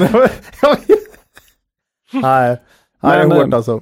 Men sen kom han i alla fall igång och eh, det, det finns en Twitter-profil som heter The Dividend Story. Han har gjort en bra sammanställning av den här dragningen då, så den kan man läsa om man vill ha den i, i fulltext så att säga. Men jag, jag ska ta några korta höjdpunkter från det här då. Mm. Eh, SCR har ju historiskt haft en väldigt stabil eh, lönsamhet. Eh, mellan eh, 2014 och 2018 slog man stabilt kring 10% i rörelsemarginal. Väldigt bra. Mm. Eh, mot slutet av 2018 drog man igång en tillväxtsatsning då. Eh, nu skulle man starta nya affärsområden. Man förvärvade de här WES, Women Executive Search, eh, och trodde på en förbättrad lönsamhet inom ett till två år efter de här satsningarna. Tyvärr så blev det ju svagare marknad då för hela bolaget under 2019 och marginalen föll ganska kraftigt då. Från eh, 2018s 9,5 till 6,6 2019. Och det räckte inte med det, för sen kom ju covid, Mm. vilket definitivt eh, slog extra hårt mot eh, rekryteringsverksamheten då. Eh, och lönsamheten försämrades igen då ner till 4,2 procent. Eh, det man informerade om här på, på, på dragningen var ju att man på grund av de här motgångarna man hade både 19 och 20 så, så slimmades organisationen i två omgångar då. Och när man nu går in i en förbättrad marknad då med en effektivare organisation så får det omedelbar effekt på marginalerna då. Därav den här rekordmarginalen då i, i Q2. Eh, per talar om en närmast explosionsartad utveckling under april-maj och att rekryteringsdelen som var den som drabbades hårdast under covid är den som har återhämtat sig snabbast då. Bäst marginaler där också. Bäst marginaler där också. Ja. Mm. Eh, sa även att han har kollegor som sagt att de aldrig sett sån tillväxt inom rekrytering någonsin. Nej. Eh, Det här är ju lite grann i linje med vad vi har diskuterat på firman också. När, när folk har suttit hemma i ett och ett halvt år. Eh, alla blir lite egenkonsulter, tappar anknytning till kanske både arbetskamrater och till firman. Så tror ju vi på en, en större rörlighet och liksom Mm. större behov av rekrytering för, för många firmor. Då. Ja, precis. Ja, är det många som kommer få ägna sig åt att bygga lag igen? Mm. Ja, absolut. Jag vet, Och Ja. det vanligaste eh, de anställda kommer säga, "Ja, men kan vi inte köra en gemensam hund, alltså här valpkurs ihop? Nu var, idag på lunchen var det ju förresten i stort sett fullt på vår lokala lunchrestaurang här. Ja, här börjar det Så åter, nu börjar åter, det ju- återvändandet har inletts. Ja, ja. Mm. Det är ju svårt att få bord. Det hade man glömt bort. Nej, det, hur det var ja. Ja. Mm. Nya, nya tider. Ja. Mm. Nej, men det är också andra parter som, som, som rapporterar om det här. Vi, DE hade en artikel nyligen, den vilda jakten på personal. Mm. Ehm, Så det, det, det är ganska hett där ute. Eh, en aspekt på rekrytering som, som är viss risk då är att vi förstår ju modellen som att man tar ju en mindre avgift när man startar uppdraget och så tar man en större avgift när man har liksom fullfört det eh, och hittat en kandidat då så att säga. Eh, om det då är så brist på personal att man har svårt att fullfölja uppdragen så finns det en viss risk här för att man, man bara får den initiala intäkten och inte mm. liksom den stora intäkten på slutet. Ja, just det. Eh, det är lite svårt, vi har lite svårt att bedöma hur stark den här effekten verkligen är. Eh, så här tänkte vi i linje med nya policyn igen kolla om vi har några lyssnare som är, jobbar med rekrytering och insatta just i de här frågorna som kan kanske sprida lite ljus över hur det ser ut där ute. Mm. Är det så att liksom det bara blir front, frontfin och sen... Frontfin. Mm. Att andelen lyckade uppdrag har minskat kraftigt och hur mycket det kan slå på marginalerna. Så att om det är någon där ute som, som sysslar med det så får ni jättegärna ja. höra av er till oss. Bra. Sen en del i den här nya tillväxtstrategin är också att byta namn till Ogunsen. Mm. Vad tycker vi om det? Det är så konstigt eftersom, eftersom jag tänker Ogunro va? Ja. Och, och, då, och så kommer Ogunsen lite från ingenstans här, det blir svårt för mig. Det, det var väl holdingbolaget som hette det, mm. har jag för mig. De har något bolag i koncernen ja. som och de ville inte bara förknippa, SCR var så intimt förknippat med rekrytering eller bank och bemanning inom bank och finans då. Mm. Och de ville liksom få en bredare inriktning på företaget. Så då tyckte de och Gunsen var bättre än SCR då. Uh, och jag vet inte, bolag med väldigt svag historik, där är man ju lite rädd för sånt där. Mm. Men ändå ett bolag som uh, levererar vinst och har vuxit över tid så äh. Det är väl ganska tråkigt namn ändå? Ja, tråkigt är det, men nej, det, det har bra. jag inte. Det är ju bra. Tråkigt, ja. Så ja. länge de bara presterar så får de gärna heta, får gärna fortsätta heta SCR alltså, det har vi inga problem med. Ja, nej men det, det blir säkert bra. Jag, jag mm. Ett motiv till bytet var just det här med att man skulle försöka komma ifrån att eh, SJ är så förknippat med bank och finans och mm. Eh, dotterbolaget som håller på med det ska ju fortfarande heta det så att säga. Just det. Eh, bland annat så vill man göra en satsning på Young Professionals, vilket vi läser lite studenter. Mm. Eh, man hade ju tidigare ett dotterbolag som heter Student Work som man har integrerat in i SJR då, men nu ska man göra en ny satsning på, på den delen. Då. Mm. Man talar en hel del om förvärv, eh, men det klagar man på att priserna på onoterade bolag hade gått upp så pass mycket så att man liksom inte lyckades göra, eh, göra affärer. Eh, det är ju tur då att det inte drabbar andra branscher och bolag som är beroende av att köpa onoterade bolag. Bam, ja, mm, ja. Eh, och Per tyckte det var ingen idé att köpa bolag till samma värdering som man själv hade. Eh, och antydde väl lite grann att den här tillväxtsatsningen är ett, liksom ett, eh, ett led i att försöka få till en bättre värdering på SJR. Då. Mm. Eh, och hur ser vi på det här då? Eh, nytt mål, dubbla omsättningen inom fem år är ju intressant. Eh, om det, det, omsättningen ska upp 14,8 procent, lite otydligt dock om man ska se 2020 eller 2021 som startår då på det här eh, nya målet. Men når de målet som var en vinst per aktie över 6 kronor ska ju aktien såklart upp eh, ganska ordentligt. Eh, vi vågar inte tro på det här fullt ut, vilket vi inte brukar göra på långa mål. De får bevisa dem först. Mm. Ehm, det finns ju en risk att 2018 eh, upprepar sig igen då när man skulle ha en ny tillväxtsatsning. En positiv sak är ju då att eh, Per pratade rätt mycket om det här på den här dragningen och vilka lärdomar man drog förra gången och att man inte skulle göra om de här då. Vilket vi tycker är bra. Ja. Bolaget har nettokassa, cirka 4 kronor per aktie, väldigt kapitallätt verksamhet. har varit en hög högutdelare i alla år. Mål delar ut 60% av resultatet. Vi tror på två i alla fall två, kanske 2,50 per aktie. I vår? I vår, mm. 6 eh. Mm.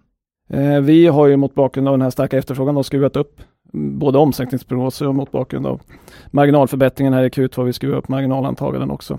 Eh, på vår nya prognos, ja knappt knappt 12, mm. nästan 11 nu eftersom det har gått ner ganska mycket sista dagarna här. Mm. det tycker vi är attraktivt och vi har köpt in aktier i SJR efter mm. Q2-rapporten. Ja, precis. Eh, vi tycker det känns bra det här med finansiella mål på lång sikt också. Det är ju, man är lite mer benägen att åtminstone delvis tro på dem när det är ett bolag med så bra historik ändå. Mm. Eh, de har ju fram till åtminstone då Q3 2018 haft väldigt bra driv.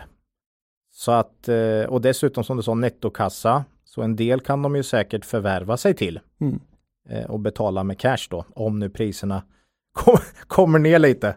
Ja. Så att säga. Eh, men mm, det är ett spännande case. Definitivt. Mm. För ett, lite som NGS, ett, ett, ett historiskt väldigt fint och välskött bolag som har haft det lite tufft mm. några år. Mm. Och den marknadstrenden är lite bättre nu, lite bättre ja, förutsättningar. NGS har ju fortfarande mer det här att ja, just nu finns det ingen ny smäll. men, Vi ser ingen ny. Ingen ny smäll vad man kan se i närtid, utan man kan hoppas att lite reverserar. Men, men SCR har ju verkligen en, en stark marknad nu. Just nu i alla fall. Så att ja, Nej, två, två spännande bolag i en eh, i liksom den här eh, bemannings och rekryteringstrenden som vi ändå tycker är ganska stark då. Och, och inte så, har inte stora problem med dyra fraktkostnader nej. och eh, insatsvaror. Nej, precis. Så att, nej, spännande. Mm. Jag hade önskat att den avslutade och med vad vi tror är en oerhört omfattande förvärvsagenda. Men det, det vet vi inte så mycket om då. Så. Nej, nej eh, skämt åsido. Nej, det var SJR. Ja. Ja. Då har vi kommit fram till en eh, liten eh, rolig punkt i dagens, eller den här podden. Vi ska nämligen eh, köra våran intervju vi gjorde här i förmiddags med Krimpen från eh, Börssnack. Ja, fantastiskt trevligt. Så jag tänker att vi rullar den. Ja, hej Krimpen! Välkommen till eh, Kvalitetsaktiepodden! Hej hej! Tack! Tack så mycket! Kul att vara här! Mm. Ja, jättekul! Du är enligt oss eh, en av de flitigaste och bästa rösterna gällande värdeinvestering på Börssnack som är DIs forum för börsintresserade. Eh, jag har ju tittat lite där och du skapade ditt nick eh, Krimpen på Börssnack den, i februari 2008 och har sedan dess enligt din profil varit inloggad i cirka 125 000 timmar. Oh, du har gjort nästan 6 000 inlägg. Det här är alltså mer än ett inlägg i snitt per dag. Du har levererat över 30 000 kommentarer på andra inlägg och kanske några på din egen också då. Eh, och vi har ju under åren fått in många lyssnarönskningar om att intervjua dig i podden. Och nu tog vi äntligen mod till oss och fråga via eh, gemensamma bekanta och du svarar ja. Så det är ju superkul eh, och jag är jätteglad att ha dig här. Och fokus i det här, i det här samtalet kommer gälla dina invester din investeringsfilosofi och bolag blir det väl en del också. Just det. Ja, och du är ju lite som oss. Du vill ju inte fokusera så allt för mycket på din person utan prata gärna börs och bolag. Men lite kött på benen ska vi väl ändå ge lyssnarna. Så då tänkte jag att fråga vem är Krimpen när du inte är på Börssnack? Ja, men precis. Eh, först bara den här tiden på Börssnack. Alltså det låter ju helt galet. det är mycket tid spenderad på det där forumet. 125 000 timmar, kan det stämma? Jag vet inte, alltså 24 timmar har ett dygn och liksom 365 dagar har ett år. Så det måste bli liksom 8000 någonting timmar på ett år då. då.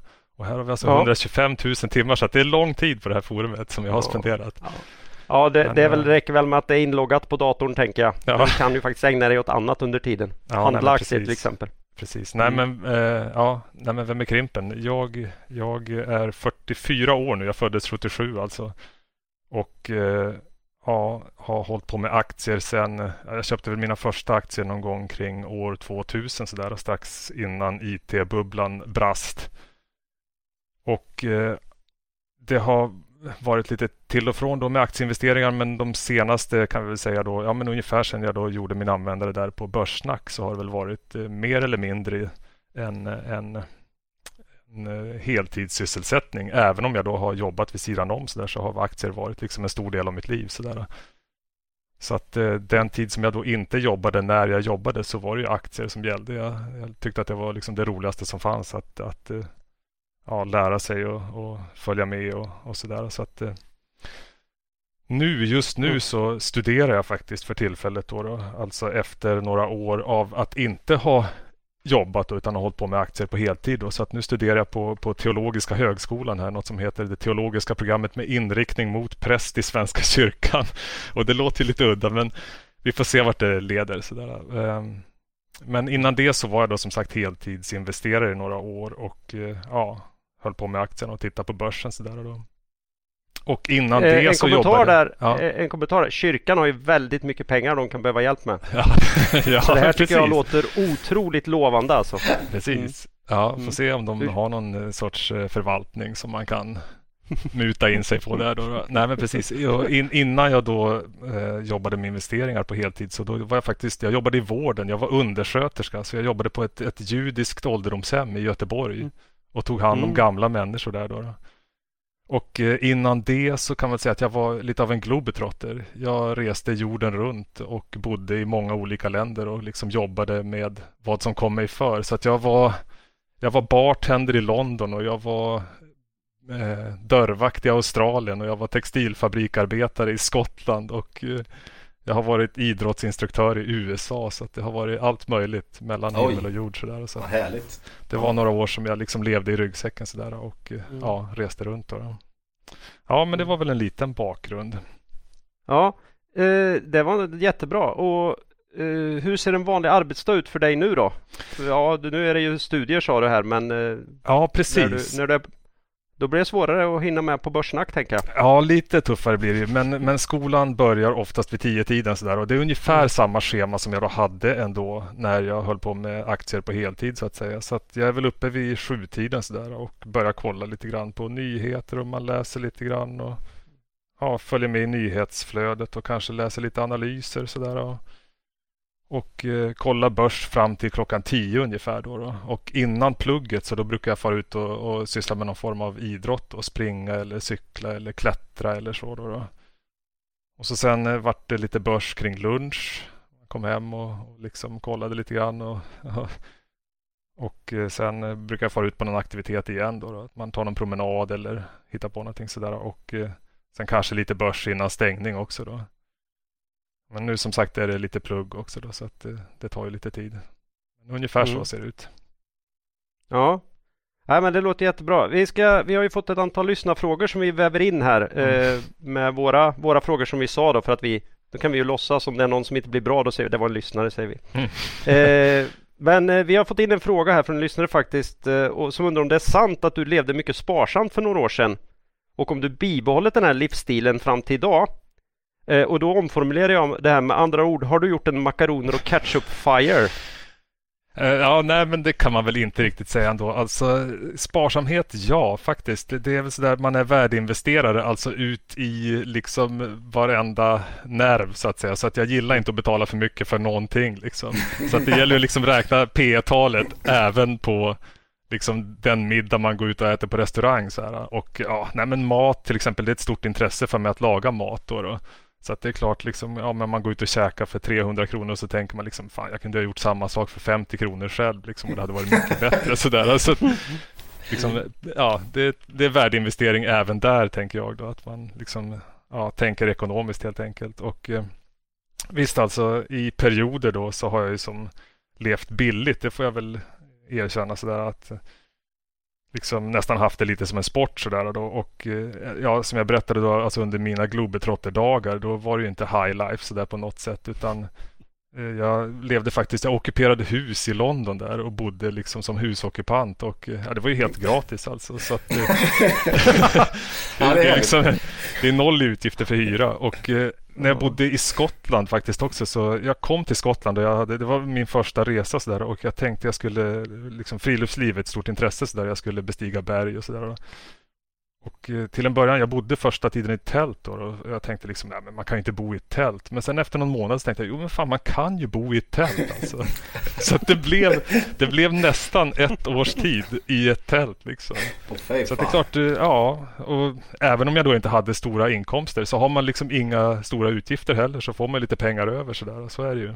Var bodde du på någon golfbana eller något? Eller? Uh, nej, jag bodde faktiskt vid foten av Storbritanniens högsta berg där, Ben Nevis. Så det var fantastiskt ja. vackert liksom. Så att, ah, okay.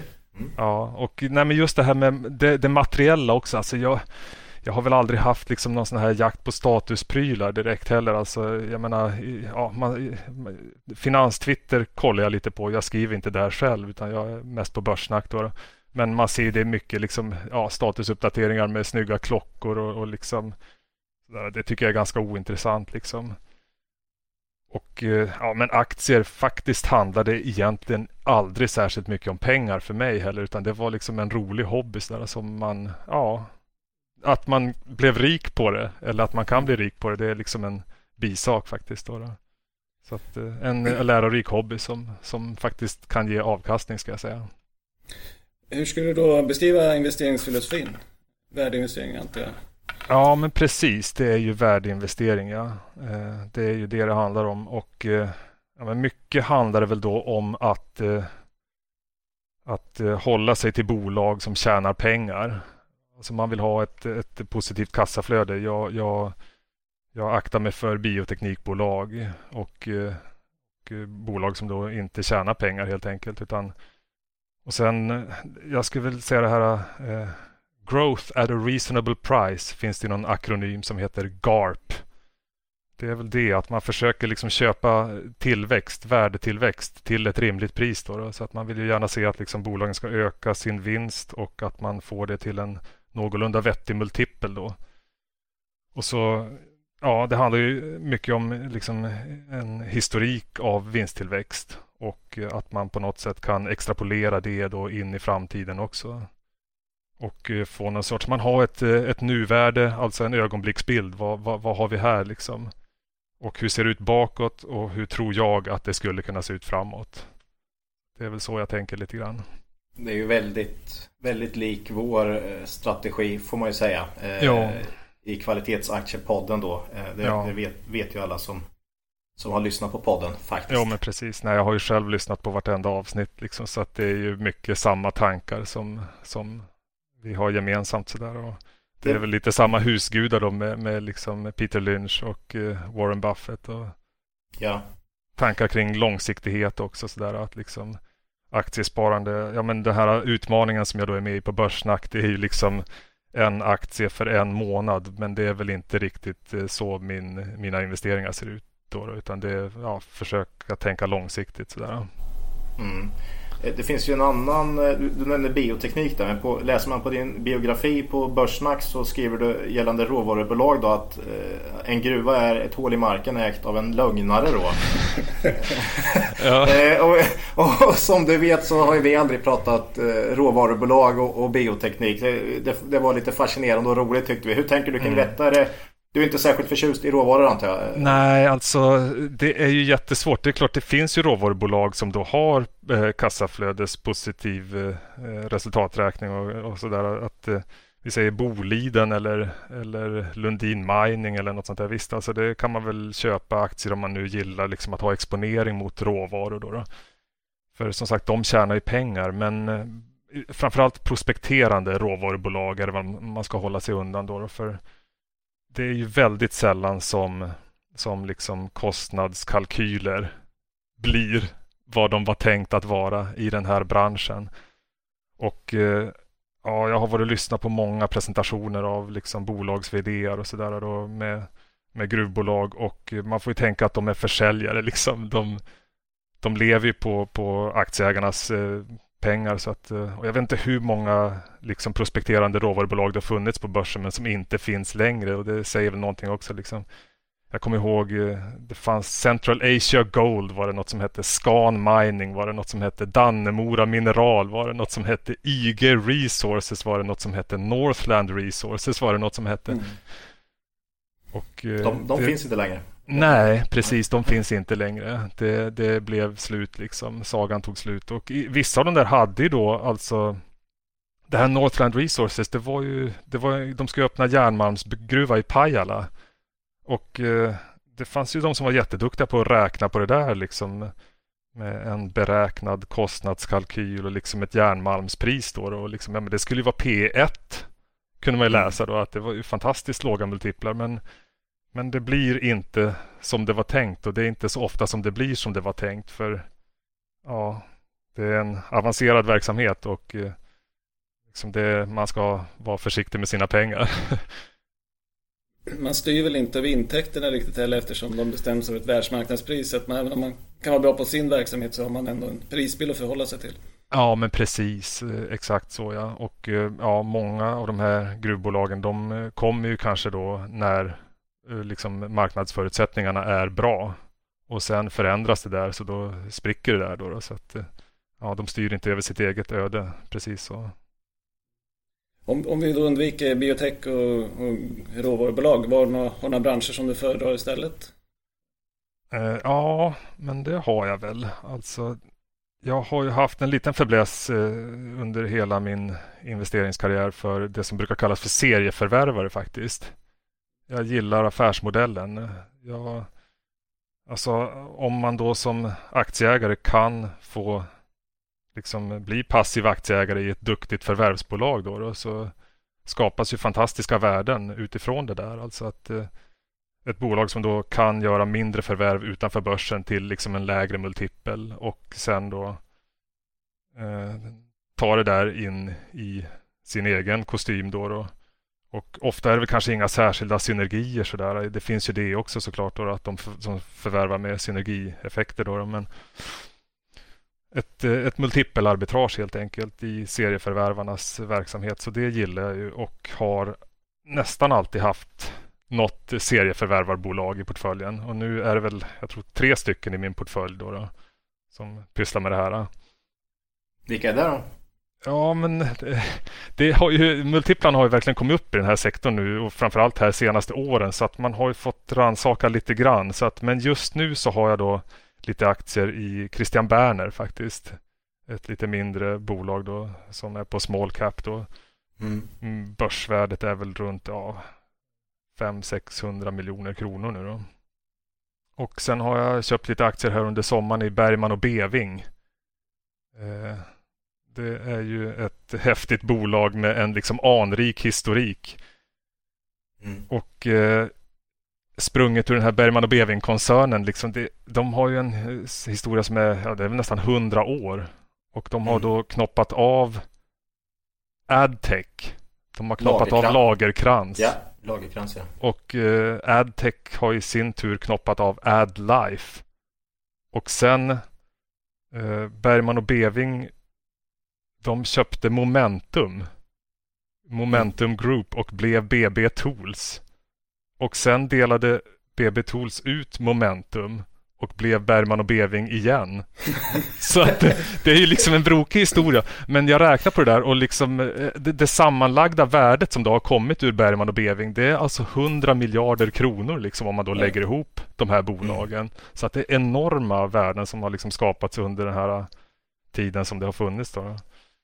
Ja. Eh, så att ja, nu har jag alltså... då lite aktier här i Bergman och Beving och det är väl lite grann då efter avknoppningen här av Momentum då, då som var liksom Bergman och Bevings återförsäljardel så hade de ett par tuffa år då, då.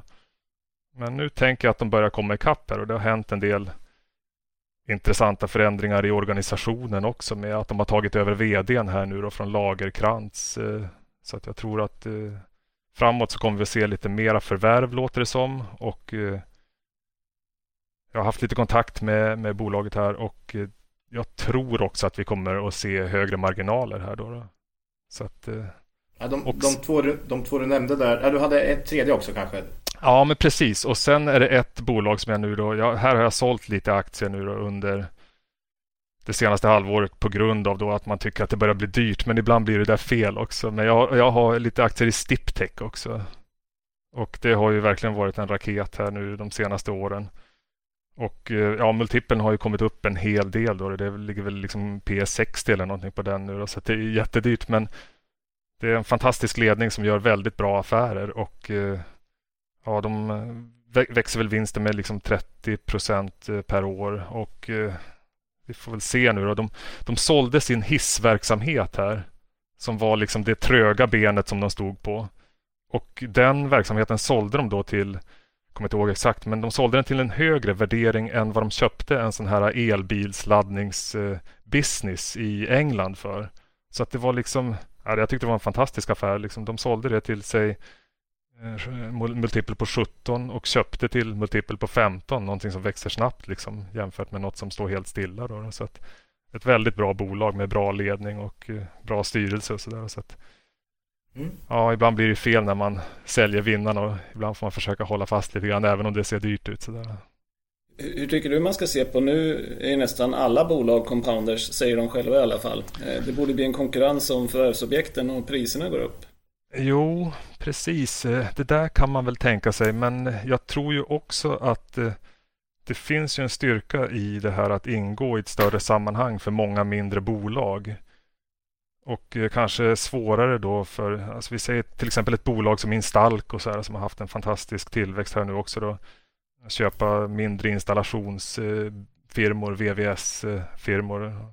Så där att det är klart, de säljer gärna sina bolag till Instalco och jag tror att liksom i den här kostymen så upplever de sig ha bättre förutsättningar att växa än vad de har på egna ben. Så där. Och, ja, bättre förutsättningar liksom i upphandlingar och sådär. Så att det, det, är nog inte dumt att ha de här bolagen. Och som sagt, värderingarna har kommit upp en del men nej, jag tycker ändå att det är en sektor som, som det finns mycket fördelar med att, att uh, kolla lite på. Då.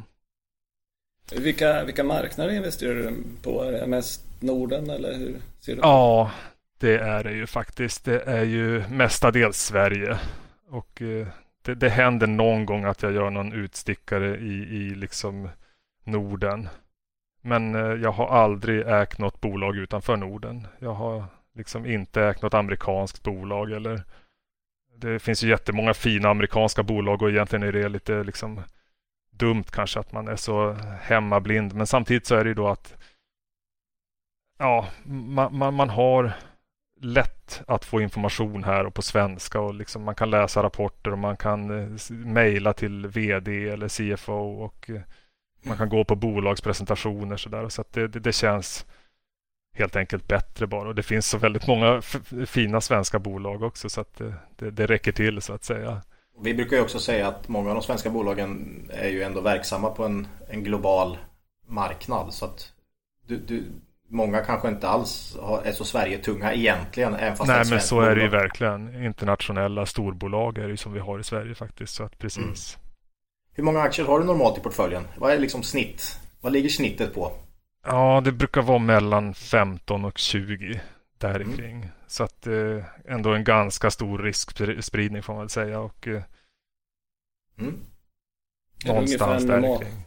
Är det ungefär lika stor storlek på dem eller något som Nej, det, det, det, kan nog variera då. Så mm. att, eh, om jag nu skulle säga liksom största innehavet just nu är väl runt 12 procent av portföljen och eh, det minsta är väl kanske då runt ja, 1,3 procent av portföljen. Så att eh, någon gång har jag liksom haft eh, mage att gå upp till 15 procent. Men då, då, tycker jag ibland att det känns lite jobbigt sådär då att liksom, ja, det, det får för stor inverkan på totalen. Liksom. Jag, jag brukar gå efter magkänslan där. Man ska kunna liksom sova gott och, och inte oroa sig. Och jag har lite lätt för att oroa mig så att jag kör inte det... sådär jättekoncentrerad portfölj med, med väldigt få innehav utan jag tycker 15 till 20 det känns lagom liksom. Det är väldigt likt oss där med, med innehavsstorlek och så faktiskt. Ja. Och just det där att man ska känna sig hyggligt trygg och sova gott. Eh, ja. Den, den är ju viktig. Följa sin Vad egen har... magkänsla där. Ja, precis. Vad har du för holding period om vi säger hur länge i snitt håller du en aktie? ja, har du nej, koll på men, det? Ja, men det har jag väl, det har jag väl ganska bra då. Och eh, om vi ser då den här eh, tävlingen nu då på Börssnack som är med, med utmaningen som är en aktie för en månad. Det är väl väldigt sällan som jag håller en aktie ja, en månad eller mindre än så. Utan oftast så är det väl Ja, där säger jag väl som Buffett också då, our favorite holding period is forever, så att säga. Så att det är väl det bästa om man kan hitta liksom ett bra bolag som fortsätter att utvecklas bra så där då, där värderingen inte springer iväg. Men äh, jag skulle väl tro att i snitt så är det väl kanske något, något år mm. som eh, ett, ett bolag får vara i portföljen i alla fall. Då, då. Och ja, men ofta längre än så också då. Men eh, ja, någonstans så. Vi fick in en lyssnarfråga som, som sa att uh, om Krimpen bara får äga en aktie de kommande tre åren, vilken är det och varför just Kindred? ja, ja, jag vet inte hur det kommer sig, men jag, jag, jag kanske har pratat gott om Kindred då på Börssnack och det var ju lite tillbaka till branscher och sektorer så är ju faktiskt spelbolagssektorn en sektor som jag har hamnat lite i nu de senaste åren här då. då. Och där handlar det då om att man, tycker jag då, får rätt bra värderingar, låga värderingar trots ganska stark strukturell tillväxt då. Mm. Och eh, mycket av det handlar väl om det här med, med ESG. Eh, ESG-kraven som bolagen har på sig nu och att, att helt enkelt institutioner inte kan äga de här bolagen. Så att, eh, nej men Kindred, alltså värderingen ligger väl nu på strax över 10 i P tal här då och de har liksom haft en vinsttillväxt på 30 procent per år de senaste fem åren och de har väl växt topline liksom 20 procent per år de senaste fem åren så att jag tycker det ser jättebilligt ut. Eh, sen är klart att eh, i spelbolagssektorn då så är det mycket legala risker som man får fundera mm. på om man är beredd att liksom utsätta sig för. Då, då. Men där tänker jag att det är liksom nästan en, ja, om inte jämnvikt, så nästan en övervikt åt legala möjligheter. För det är mm. klart att eh, förutsättningarna ändras när spelmarknaden regleras. Men jag tror då i Kindreds fall så tror jag att förutsättningarna ändras till det bättre. Jag tror att eh, på reglerade marknader så kommer de stora bolagen som har varit bra då på att eh, ja, Kindred har en lång historik av att visa att de klarar av att tjäna pengar på reglerade marknader. Det var någon presentation, jag tror kring eh, bokslutet 2020 som jag såg på. Och eh, då visade eh, vdn då Henrik Tjärnström att det tar ungefär två år så är Kindreds lönsamhet över vad den var på en, alltså på en reglerad marknad. Efter två år på en reglerad marknad så är den över vad den var när marknaden var oreglerad innan. Då, så att, okay. Jag tror att de kommer att liksom äta upp det där bra. Och eh, visst, alltså nu då Kindred som sagt P10, alltså i konsensus på nästa år så ligger väl då ökade skatter och eh, lite regleringsoro då där framförallt Nederländerna är någonting som marknaden oroar sig för.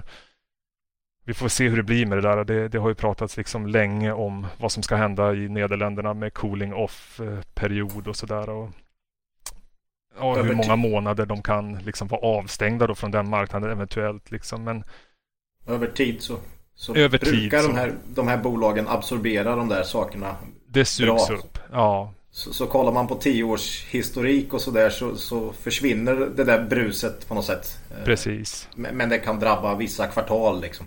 Ja, men precis. Och så tror jag då att, att eh, liksom på en reglerad marknad så det kommer att vara de stora bolagen som är duktiga på regleringarna som, som är vinnare i slutändan. Då, då. Så att om jag då skulle liksom säga där att Kindred, ja men billig på nuvarande meriter och eh, kollar man liksom relativt då, då vad amerikanska bolag värderas till och det är ju väldigt mycket transaktioner i sektorn nu också, mergers and acquisitions, att de köps ut till liksom ja, men dyra värderingar och eh, våra svenska praktbolag i den här sektorn ser alla väldigt billiga ut tycker jag. Vi har mm. Betsson, vi har Leo Vegas, vi har Kindred då på operatörssidan och så har vi liksom leverantörer då som ja, Aspire och uh, Evolution Gaming. Så att uh, jag tycker man, det är nästan så att man skulle ha en, liksom en ETF, bygga sin egen ETF med spelbolag alltså. Ja, Ja, precis. Så att eh, man kan nästan svinga vilt där tycker jag. Jag har själv nu då aktier faktiskt bara i Kindred och Evolution. Jag sålde mina Betsson-aktier här som jag har suttit och kämpat med här nu ett tag. Mm. På grund av det här vd-strulet som har synts nu sista veckan. Ja, både styrelseordföranden och eh, vdn fick sluta här abrupt. Man skapar ju osäkerhet. Ja, men precis. Jo, jag, jag, kom ut där bra på det här liksom, förhoppningen att det var uppköpsspekulationer så att det fick, det fick vara bra där. Då. Vi får se om man får köpa tillbaka aktierna nu här lite billigare kanske, men vi får se.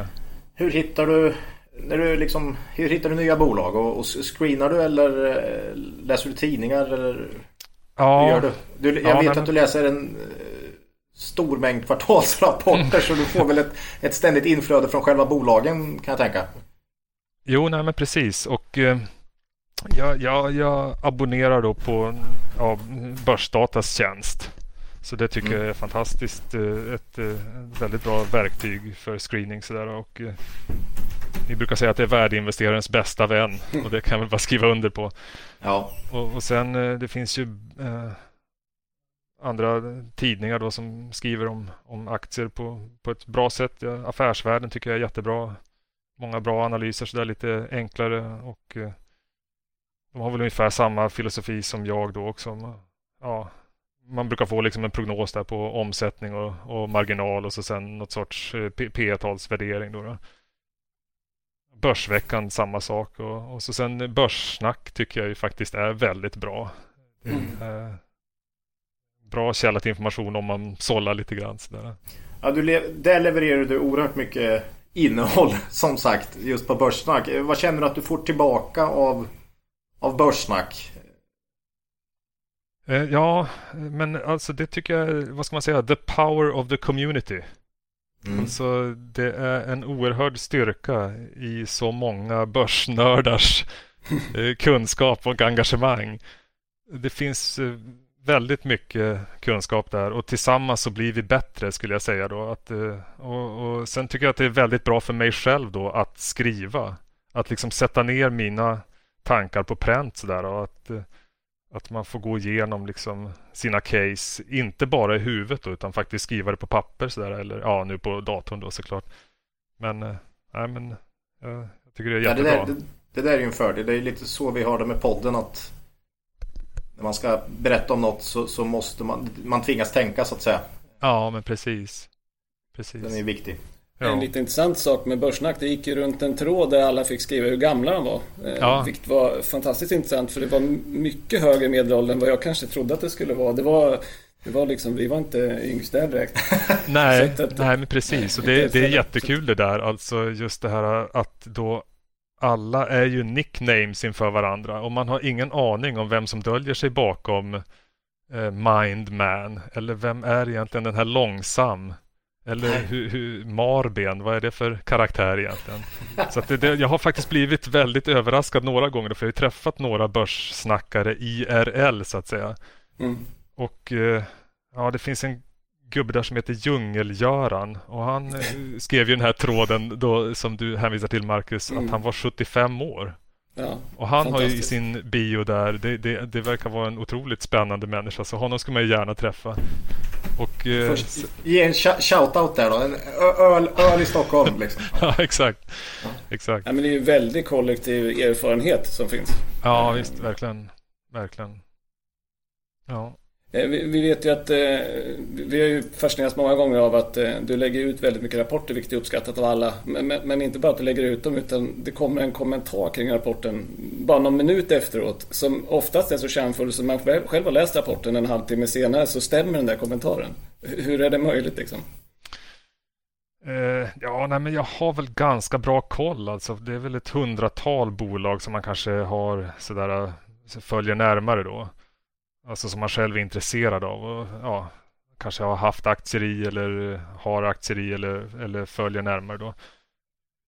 Och eh, då håller man sig någorlunda uppdaterad då liksom kvartalsvis då med rapporterna och eh, ja, vad ska man säga, värderingen.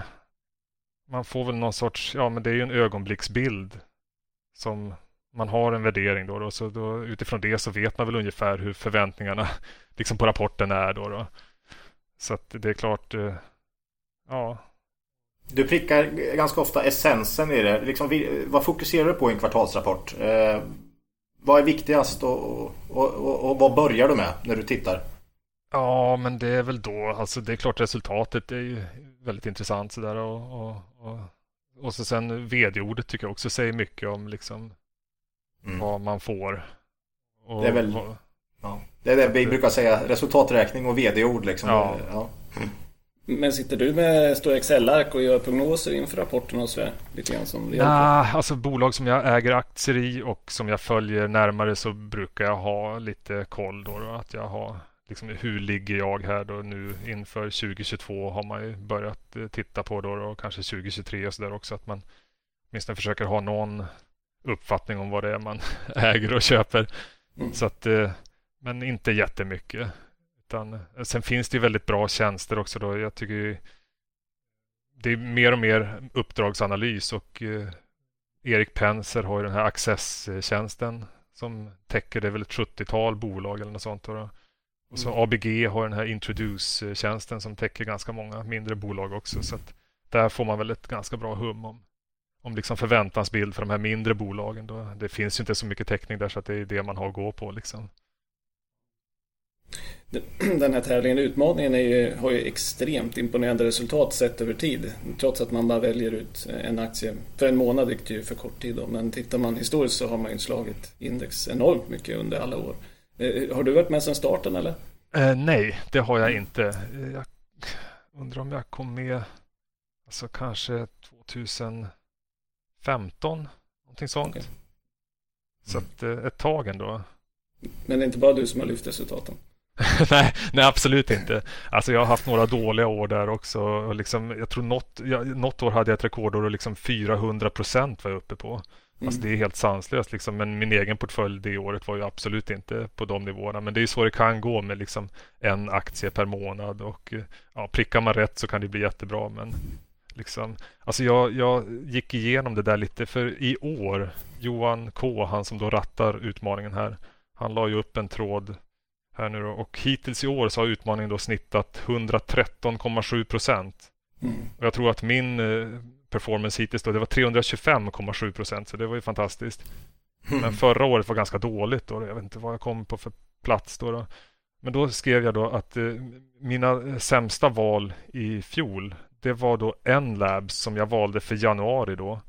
Och eh, den månaden så gick aktien då från 23,90 ner till 21,70 det året startar jag då med 9,2 procent back. Då, då. Mm. Och sen det här året så kom ett bud på 40 spänn per aktie då, då av det här Entain, de som, de, de, som nu blir uppköpta här. Och eh, det höjdes det sen det budet till 53 kronor per aktie. Så att jag menar, det blev ju en väldigt bra investering fast det var ett väldigt dåligt val i utmaningen. Mm. Och jag tror jag hade SBB där också. Det var ju precis eh, när coronakraschen kom. Mm. Eh, ja, just det. De tappade hårt. Och jag tänkte liksom, ja men det här borde ju vara ganska bra. Liksom kåkarna står ju kvar. Liksom, det kan inte bli stor skillnad på de här hyresintäkterna då, då liksom i corona eller inte. Och att då, den månaden så tror jag bolaget startade på 27 spänn då, och så sen stängde den på 19 kronor. Så att det gick mm. ner liksom 30 procent på en månad alltså. Mm. Och nu kostar SBB 50 kronor. Så att eh, Aktier kan ju vara väldigt volatila. Och liksom en månads eh, sikt att utvärdera en, ett aktieval på det, ju, det, det ska man nog inte göra egentligen. Men det kanske är ett typexempel på att man inte ska gå in och köpa och sälja efter en månad utan kanske läsa motiveringarna och göra långsiktiga investeringar ja, men visst. istället. Precis, det skulle vara rätt kul. Jag har inte gjort det själv, men att liksom följa de här aktierna, om vi säger då under en längre tidsperiod, alltså se hur någon mm. sorts eh, aggregat, en portfölj, en utmanarportfölj skulle stå sig. Den skulle säkert stå sig rätt bra den också. Mm. För det är ju med den tanken som alla som är med väljer sina bolag. Det är ju inte på en månads sikt så att säga utan ja, det måste nog gå några år i alla fall innan man kan få säga att man har facit så att säga. Du, tycker du det är värt att vara inne på Börssnack som investerare? Eh, eh, jag vet att du, du är det mycket men, men eh, kan man få liksom hur, hur, ska man ta till sig saker på Börssnack om man, om man inte har varit där förut? Och, och kan man, om man skaffar konto och så, liksom, vad, vad, ska man titta efter då? Det finns... Ja, alltså jag tycker ju det är jättebra att liksom ge sig in i, i hetluften så att säga. Det är bara att skriva och, och diskutera och, och liksom stöta och blöta. Men eh, mm. hur man ska sålla, det, det är väl en erfarenhet man får göra också, vad man själv är intresserad av. Det finns ju de som är jätteduktiga då på, på bioteknik och sådär och som kan de bolagen och så finns det några stycken som liksom håller sig till mera värdebolag. Då, och så finns det några som skriver liksom om oljebolag så där, med varmt hjärta. Så att det, finns, det finns något för alla tror jag. Ja. Men, eh, men det är nog vad som passar en själv som man får liksom försöka sålla. Då. Vi fick en annan lyssnarfråga om vilka varningsflaggor du kan se i en rapport som kanske inte är uppenbar för alla andra. Är det någonting du speciellt letar efter? Nej, men det kan jag nog inte säga utan det, det, får man nog ställa emot vad man har för förväntningar faktiskt. Och, och, eh, det är klart om man då tycker att någonting avviker från de förväntningar man har så får man väl liksom gå igenom det. Då. Vad är det som händer här egentligen? Alltså, jag, inte, jag hade själv aktier i Angler Gaming eh, i fjol. Och jag sålde dem efter den Q3-rapporten då 2020. Mm. Jag kom ut de aktierna, det var kring 20 spänn eller något sånt där då. Mm. Det var problem med valutan då i Q3-rapporten. Det var växelkurserna som ställde till det för dem. Och det kan man ju tänka att det, men det, det är någonting som är utom bolagets kontroll. Men, ja, men det är ett bolag med lite halvdålig transparens. Med dålig transparens vad de är verksamma på för marknader. Och sen bara rapportens utseende, den där Q-rapporten, den såg ut som att liksom, de har skickat ut den, kört den genom en fax alltså. Jag tänkte nej, det här, jag skiter i det här och jag säljer. Ja. Så Mm. att, eh, alltså, ja, helt enkelt beroende, den, den rapporten den sålde jag då på grund av att den var så ful. Ja, nu, nu måste jag ju bara bryta in här. Jag skulle ju vara lite tyst där men det går dåligt. Eh, nej men det här att du måste ha en förväntan. För att snabbt kunna agera på en rapport så måste du vilja veta vad du förväntar dig av bolaget. Det är ju jo, precis det här vi försöker hamra in. Så jag blir så glad när du säger det. Då. jo, nej men precis. Att vet man inte vad man ska förvänta sig då vet man ju inte vad, vad ett utfall är värt. Nej, nej, precis så. så att, Jag vill eh, bara poängtera detta för våra kära lyssnare. Ja. Mm. Nej, men det är Hur bra. gör du för att undvika confirmation bias? Om du förstår vad jag menar. Ja, ja, men det är väl liksom Dunning-Kruger-effekten. Det är ju rätt lätt eh, om man liksom kärar ner sig i sina aktier. Mm. Så att säga. Eh, Att man då inte vill se svagheter. Men det gäller ju liksom att ifrågasätta sina innehav. Och eh, det finns ju då alltså på forum och, och på börssnack och sådär. Jag brukar kalla dem för aktiesekter. Och det är ju liksom, ja, det, det är ju obehagligt. Som alla sektmentaliteter sådär att liksom ja, man får inte snacka dåligt om någons bolag för det här är så liksom nära förknippat med mig själv alltså så att eh, ja, jag tar illa vid mig om någon säger någonting dåligt om min aktie som någon sorts eh, fotbollssupporter nästan som någon snackar skit om ens lag va? Men eh, det gäller ju att hela tiden då ifrågasätta sina innehav tycker jag och det är väl den bästa liksom reaktion man kan få att någon har en annan åsikt som man får ta del av. Sådär. Att man kan bolla åsikter med varandra Om om, om någon tycker någonting annorlunda då så är det bara att tacka och ta emot liksom, för då kanske jag får en, en annan vinkel på det där då. Så att, eh, jag tycker det är bra att gå igenom sina aktier regelbundet och, och liksom kolla hur landet ligger. Liksom, har någonting hänt här som avskiljer från det jag trodde skulle hända eller det jag hoppades skulle hända? Det låter som att du, alltså om jag bara får gissa så det låter som att du sällan går på stora miner. Eh, Jo men det och med- händer. Det, jo det är klart det händer men, men många vägrar ju se the obvious så att säga. Eh, Men eh, om, om du kan ta åt dig vad andra säger och inte bara se de positiva si- sidorna så kan du ju också slippa en hel del minor så att säga. Jo, precis. Jo, nej men visst. eh, Men eh, det är klart, det är oundvikligt att man går på minor sådär. Och eh, det är väl det här för oss, då säger jag, oss som kallar oss för värdeinvesterare så är väl en vanlig liksom mina den här klassiska värdefällan. Mm. Att man trampar i värdefällan liksom. Ja. Och så att det, det har jag gjort några gånger att jag har klivit i den.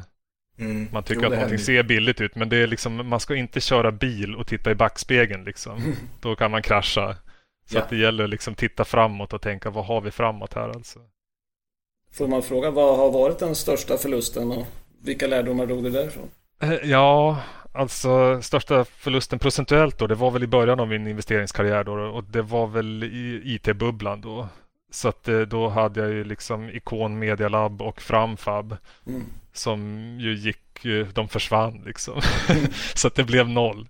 Det var ju ner 100 procent så att säga.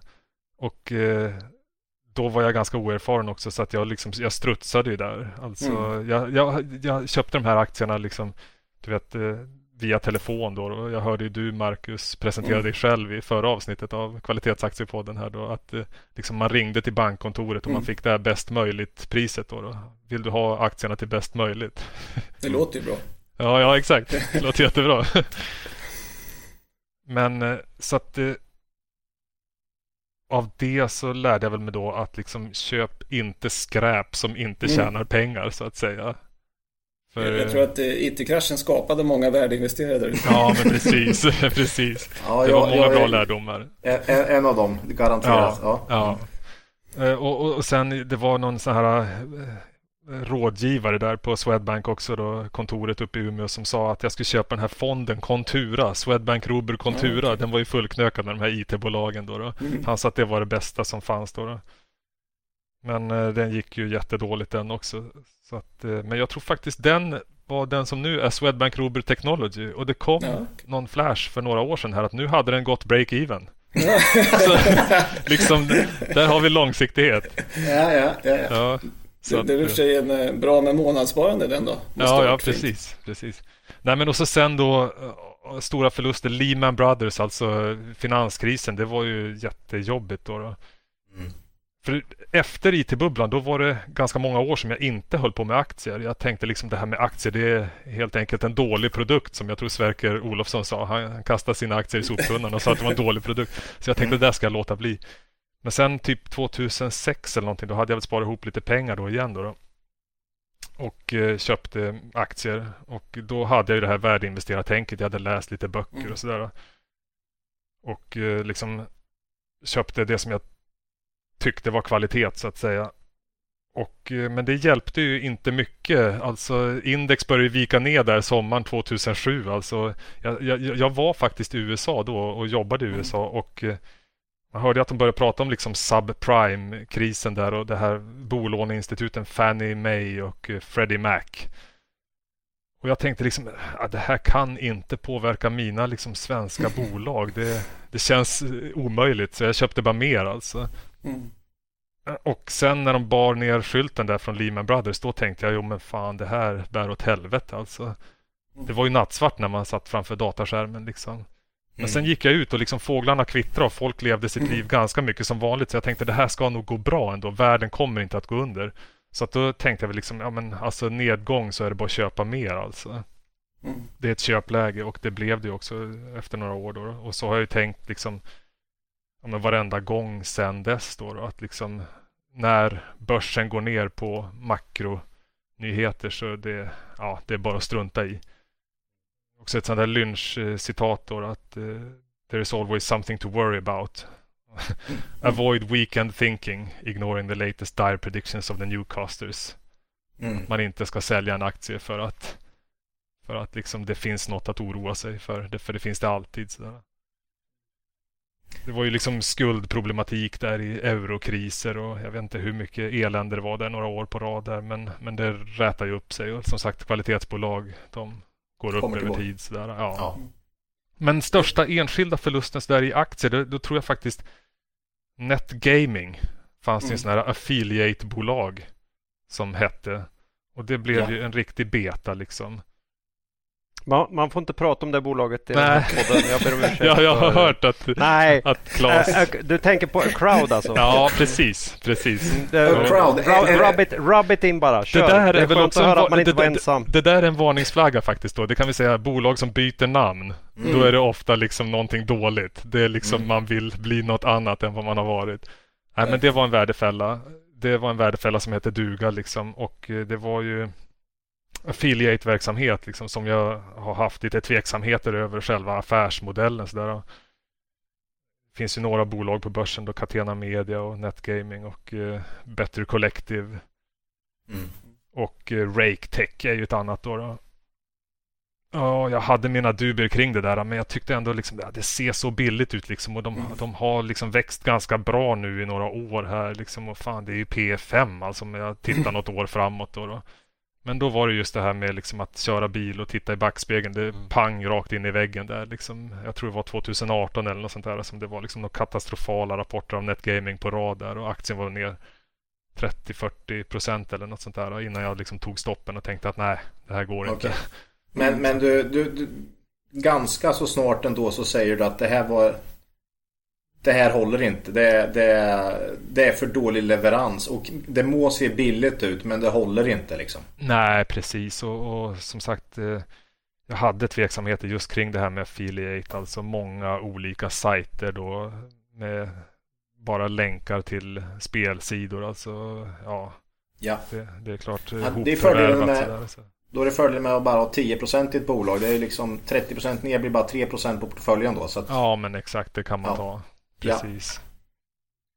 Nej men det som hände där var ju att man gör, man gör någon slags sinnessjuk fundamental relativvärdering. Mm. Och tänker att ja, men de kan åtminstone göra som sina kollegor, branschkollegor. Även om jag inte tycker om dem så kan de ju bättre här än Mm. Netgaming. Så att ja, bara Netgaming kan göra som Catena eller RakeTech här så blir det ju bra. Mm.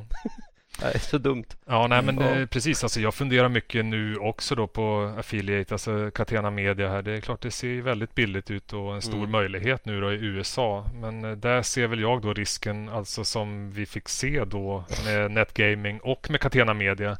Att liksom nu boomar USA-marknaden och det är klart de har säkert fantastisk tillväxt där nu i något eller några år. Men, men det där blir ju en mogen marknad också liksom. Och, ja, det, det är, jag tänker liksom det är inte mycket en edge i de här sidorna som länkar till kasinosajter utan det, det är en ganska billig business och ska inte värderas så högt. Liksom, så att, men vi får se, det kanske, det kanske är en bra sak att äga Catena Media eller så är det inte det. Men, men jag håller mig borta, bränd av den här NetGaming-erfarenheten. Jag är rädd för affiliate. Hur stor vikt lägger du till VD i bolag? Och hur reagerar du om man byter VD plötsligt? Mm, ja, men jag tycker ju att ledning är väldigt viktigt eh, för bolag som jag äger aktier i.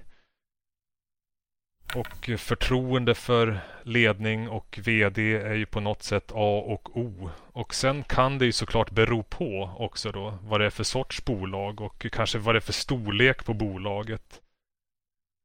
Och eh, styrelse spelar också stor roll då. då. Alltså ett VD-byte kan ju vara någonting bra.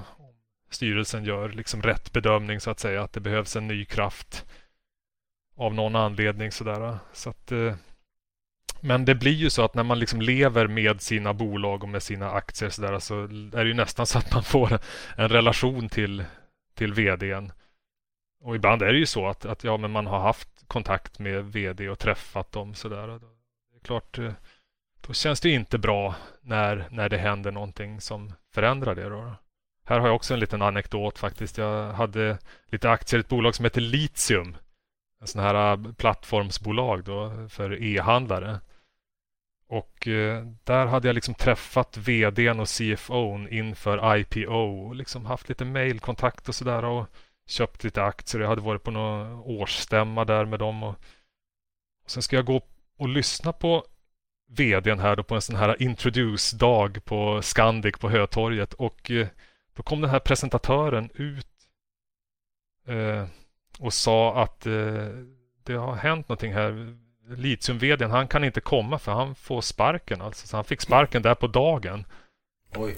Och eh, nej, men då var jag ju tvungen att sälja liksom för att här var det ju liksom, jag hade nästan då investerat i personen Mm. mer än bolaget kändes det lite som. Så att då, då var det bara att trycka på sälj fort liksom. Fast det där var så dålig omsättning i det där bolaget så att det, jag fick trycka på sälj många gånger där för att få ut de där aktierna. Så att, Ja. VD-byte är lite intressant för VD vill ju alltid att kursen ska gå ner när han får sparken. Men det har ju faktiskt hänt att kursen går upp också. Så det... ja, men precis. Inget Precis. bra betyg. Nej. Nej, men också, det, det är klart liksom stora bolag, alltså om vi säger ja, ABB eller något sånt där. Jag vet inte. Alltså där har väl styrelsen en bra bedömning liksom i vd-frågan. Alltså det har inte jag någon åsikt om eller något sånt. Så. Det blir ju känsligt för mindre bolag. Ja. En närliggande fråga är ju ägarlista och sådär. Hur, hur du ser på det. Mm. Ja, men det är också någonting som jag kollar ganska noga då. Alltså, och det har väl lite att göra med att jag, liksom, jag gillar att ta rygg helt enkelt. Tycker det är bra att kolla på ägarlistor och se liksom om man har duktiga investerare där då, då så är det ju någonting som är härligt. Att, eh, det finns ju många duktiga fondförvaltare och liksom Sen ägare av så att säga kött och blod är ju viktigt också. Alltså att eh, det här med pilotskolan, att, eh, att eh, ledning och styrelse själva äger aktier. Det tycker jag ju är någonting som som ofta ger bra mervärde. Mm. Om, man- om man snackar lite eh, investeringsstrategi här då. Om jag tar två exempel. Bottenfiske eller momentum. Hur, vilken skulle du säga att du oftast eh, använder dig av så att säga? Ja, nej men det, det är nog inte egentligen varken bottenfiske eller momentum utan det är nog egentligen då ren värdeinvestering och Ja. då tänker jag då spelar ju liksom botten eller toppen ingen roll. Mm. Alltså man kan ju köpa värde så att säga på botten eller så kan man ju köpa värde på toppen också om man nu Ja. finner det så att säga. Så att det handlar ju det här eh, GARP-akronymen kommer jag tillbaka till då. Att liksom köpa tillväxt till ett rimligt pris helt enkelt. Det är det som är Och hittar du en, en, bra margin of safety där så köper du och du struntar i om aktien har gått ner 40% eller om den har gått upp 40% sista året. Ja, liksom. det är ju det där psykologiska. Det är ju alltid svårare att köpa någonting som har gått väldigt bra. Ja, den där och eh, drabbas det, det får jag... man ju liksom kämpa ja. med. Den, den, det... är, den, den, är, den är jobbig. Det, det är ja. lättare. Flat i ett år, det, det är ju helt okej. Okay. Men just mm. det här när det har dragit 100% på ett år och man tänker att uh, fanken liksom. Det, det är ju ändå 100% dyrare än för Känslan av att vara sen på liksom. bollen. Ja. Precis. Eh, vilken skulle du säga är din starkaste egenskap som investerare och största svaghet? Eh, ja, men eh, starkaste egenskap, men det tror jag är ganska generellt för alla oss som är så att säga enskilda fria investerare. Det är att vi inte har några regler som vi behöver förhålla oss till. Vi har liksom inget, eh, ingen överrock som eh, liksom bestämmer att så här ska du förvalta dina pengar. Det finns inga liksom mandat, alltså då Ja, och i min egen filosofi då så är det väl egentligen inget annat än att liksom undvika då förhoppningsbolag. Så att, mm. eh, så att på så sätt så är det väl att ja, men vi alla som är fristående, vi, vi har en edge där på grund av att vi har ett fritt mandat så att säga.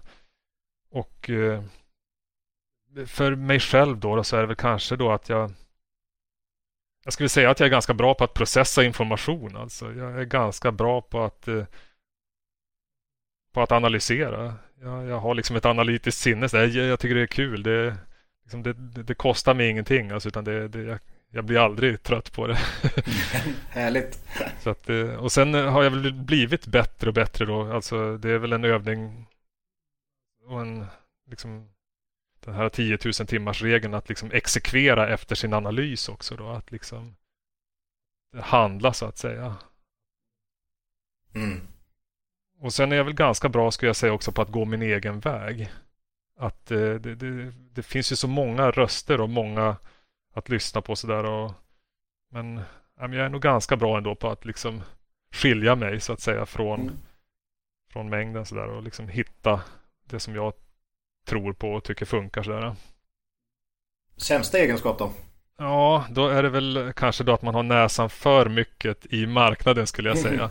Att man liksom Alltså jag tror att många och jag inklusive skulle liksom ha bättre performance om man inte satt så mycket och kollade på börsen sådär helt enkelt. Alltså, mm. eh, det skulle räcka med att man läste rapporterna lite grann sådär och liksom ja, kolla att bolagen går bra. Så att jag sitter nog lite för mycket och pillar då på, på liksom mina aktier och håller på med dem. Och det leder ju då, alltså egentligen mina sämsta affärer skulle väl vara då att man säljer vinnare för tidigt då. då. Och ofta då att man tänker liksom, ja men nu har det gått upp här då, då 30 procent liksom och det kanske värderingen har blivit lite hög liksom. Men bra bolag, de kan liksom fortsätta vara bra under en väldigt lång tid så att eh, ja, ibland skulle man ha bara hållit i. Om lite snabba frågor här då. Eh, kanske på precis det du sa här då. Vilket är börsens bästa bolag? Ja, en svår fråga. Men, men jag, jag, jag, säger nog Evolution Gaming där faktiskt. Jag säger ja. nog att de är börsens bästa bolag. Alltså när man kollar staplarna på börsdata så blir man ju nästan tårögd. Alltså. ja, jo, det, det, är ju liksom, det är, det är porr alltså. Det är ja. spot on alltså. Vilket är det ja, sämsta då? Eh, mest sämsta bolag? Ja, det, oj, det finns många. Ja. Det finns så många. Alltså, det, det, finns det kanske så... är något du inte har koll på till och med. Ja, nej, men det finns ju så många, så här, vad ska man säga, nästan skämtbolag. Alltså, jag brukar ju liksom racka ner några på dem där på Börssnack. Men, men det, det, det, alltså, det som är då så, ja, vad ska jag säga, fascinerande. Det är att jag, jag brukar kolla det här liksom antalet ägare då på Avanza. De visar ju det på Avanzas sajt då, hur många som äger de här aktierna. Det finns ett bolag som heter Brighter som eh, tillverkar, eller de försöker tillverka någon sorts insulinpump då, då som ska kunna kopplas upp mot molnet. Och eh, börsvärdet där är väl liksom ja, kring 350 miljoner kronor. 13 300 aktieägare på Avanza. Och eh, jag tror 2000 aktieägare på Nordnet, liksom, så 15 000 aktieägare. Då, då. Och eh, jag vet inte, de har hållit på liksom sedan 2010 eller någonting sånt. Och liksom på varje omsättningskrona så dubblar de liksom förlusten. Då. Så att det är helt obegripligt att man liksom faller för något sånt här. Liksom en negativ rörelsemarginal på 200 procent alltså. Så att, eh, ja, det finns många dåliga bolag. Jag vet inte, mest övervärderade kanske Minesto skulle jag nog säga.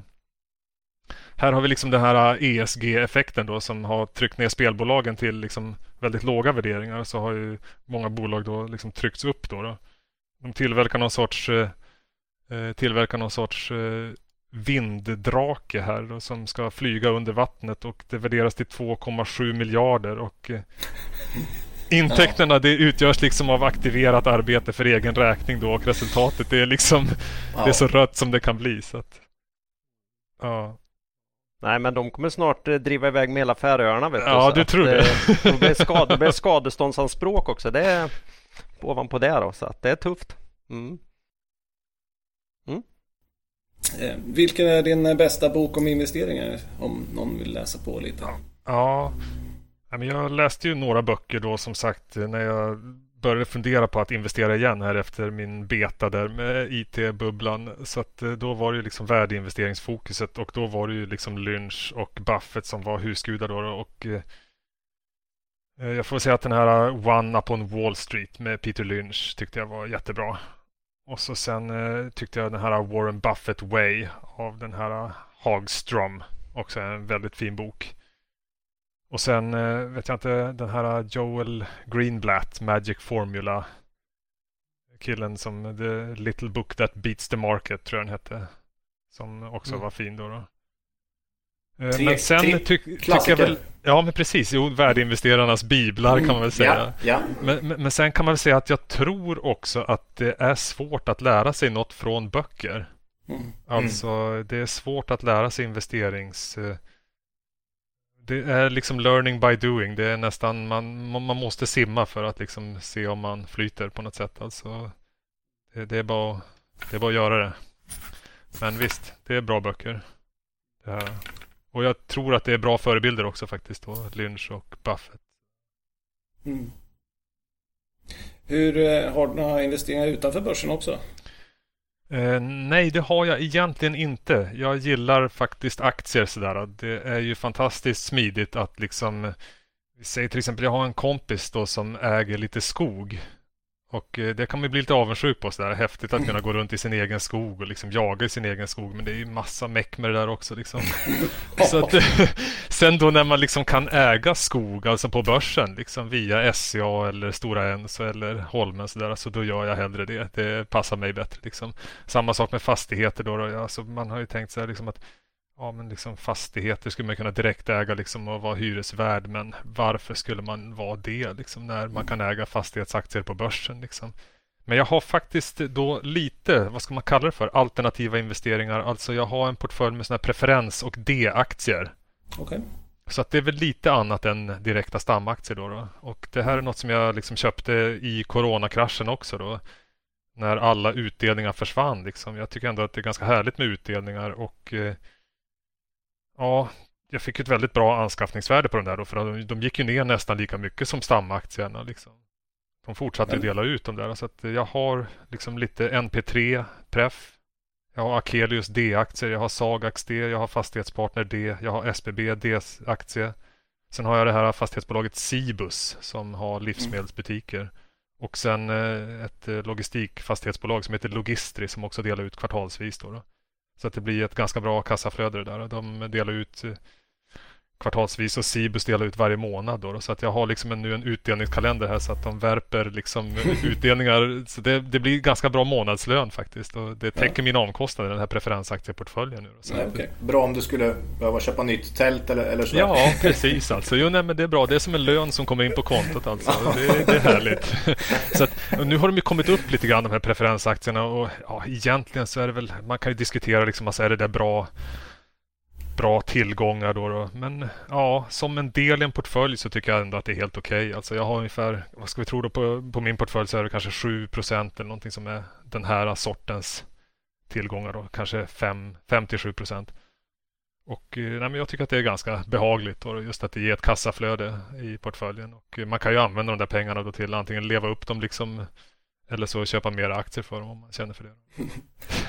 ja, då börjar vi komma fram till slutet här. Slutligen har vi en fråga då från en eh, lyssnaren Patrik i, eh, i Finspång då. Är, är det okej okay att lögna på forat? Frågar, frågar han. Alltså det får man nog avgöra själv. Om man vill framstå som en lögnare så är det fritt fram liksom. Man blir väl synad. och det är det som är det fina med ett forum sådär då. Att liksom, jo men det är ju öppet och liksom internet minns så att säga. Alltså så att eh, det är ju bäst att fara med sanning.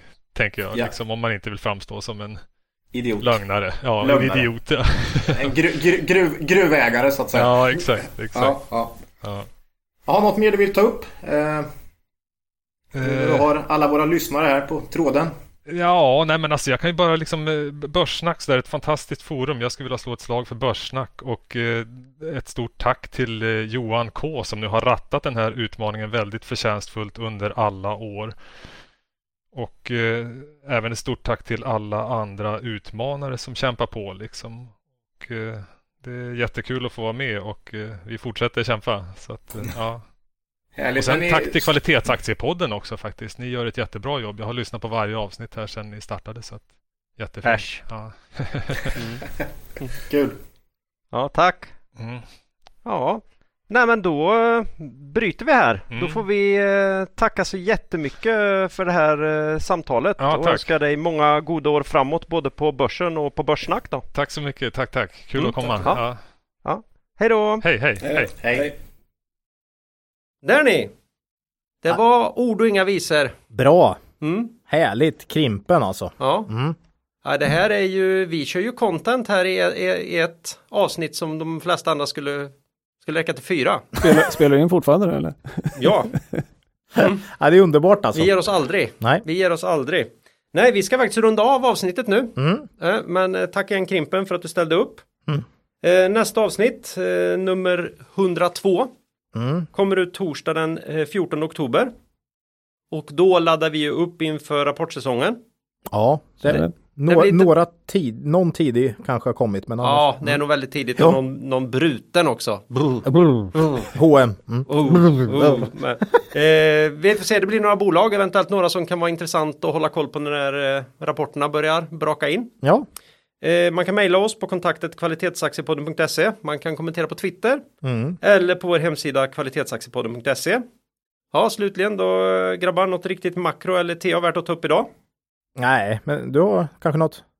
Ja, jag tror ju att Evolution är på väg att bryta igenom motståndet här på 1330. Aj, aj, aj. Ja, och, och vart nästa stöd ligger då, det är ju jättesvårt att säga säger jag. Okej. Okay. Så här ska man nog se upp lite grann. Okej, okay. Farligt, farligt. Håll mm. koll på 1330 då. Mm. Mm. Eh, det var väl det jag bra, hade. Bra analys. Det var väl det jag hade. ja. Eh, eget ägande. Ja, det är faktiskt både NGS och SCR här då. Ja, det var 100% igen, en sån podd. Ja, som... Och en liten slatt i Betsson. Liten slatt i Betsson, ja. där precis. var vi också och, och, slog runt den busken. Ja, BV mm. han vill både köpa och sälja och Academedia avvaktar vi sossarnas framfart här lite. Mm. Mm. Ja. Mm. Spännande. Mm. Eh, ja då, eh, innan vi skiljs åt vill vi bara påminna våra lyssnare om att gå in på Cavaliers hemsida, kavaljen.se och läsa på om deras fina erbjudanden. De ska då komma ihåg att historisk avkastning i fonder inte behöver vara en indikator på framtida avkastning och att ni kan förlora delar av ert satsade kapital då fonder kan både gå upp och ner i värde. Ja, då säger vi hej då för den här gången och ber er komma ihåg att det är först när tidvattnet drar sig tillbaka som du får se vem som badat naken. Lose money for the firm and I will be understanding. Lose a shred of reputation for the firm and I will be ruthless. I welcome your questions.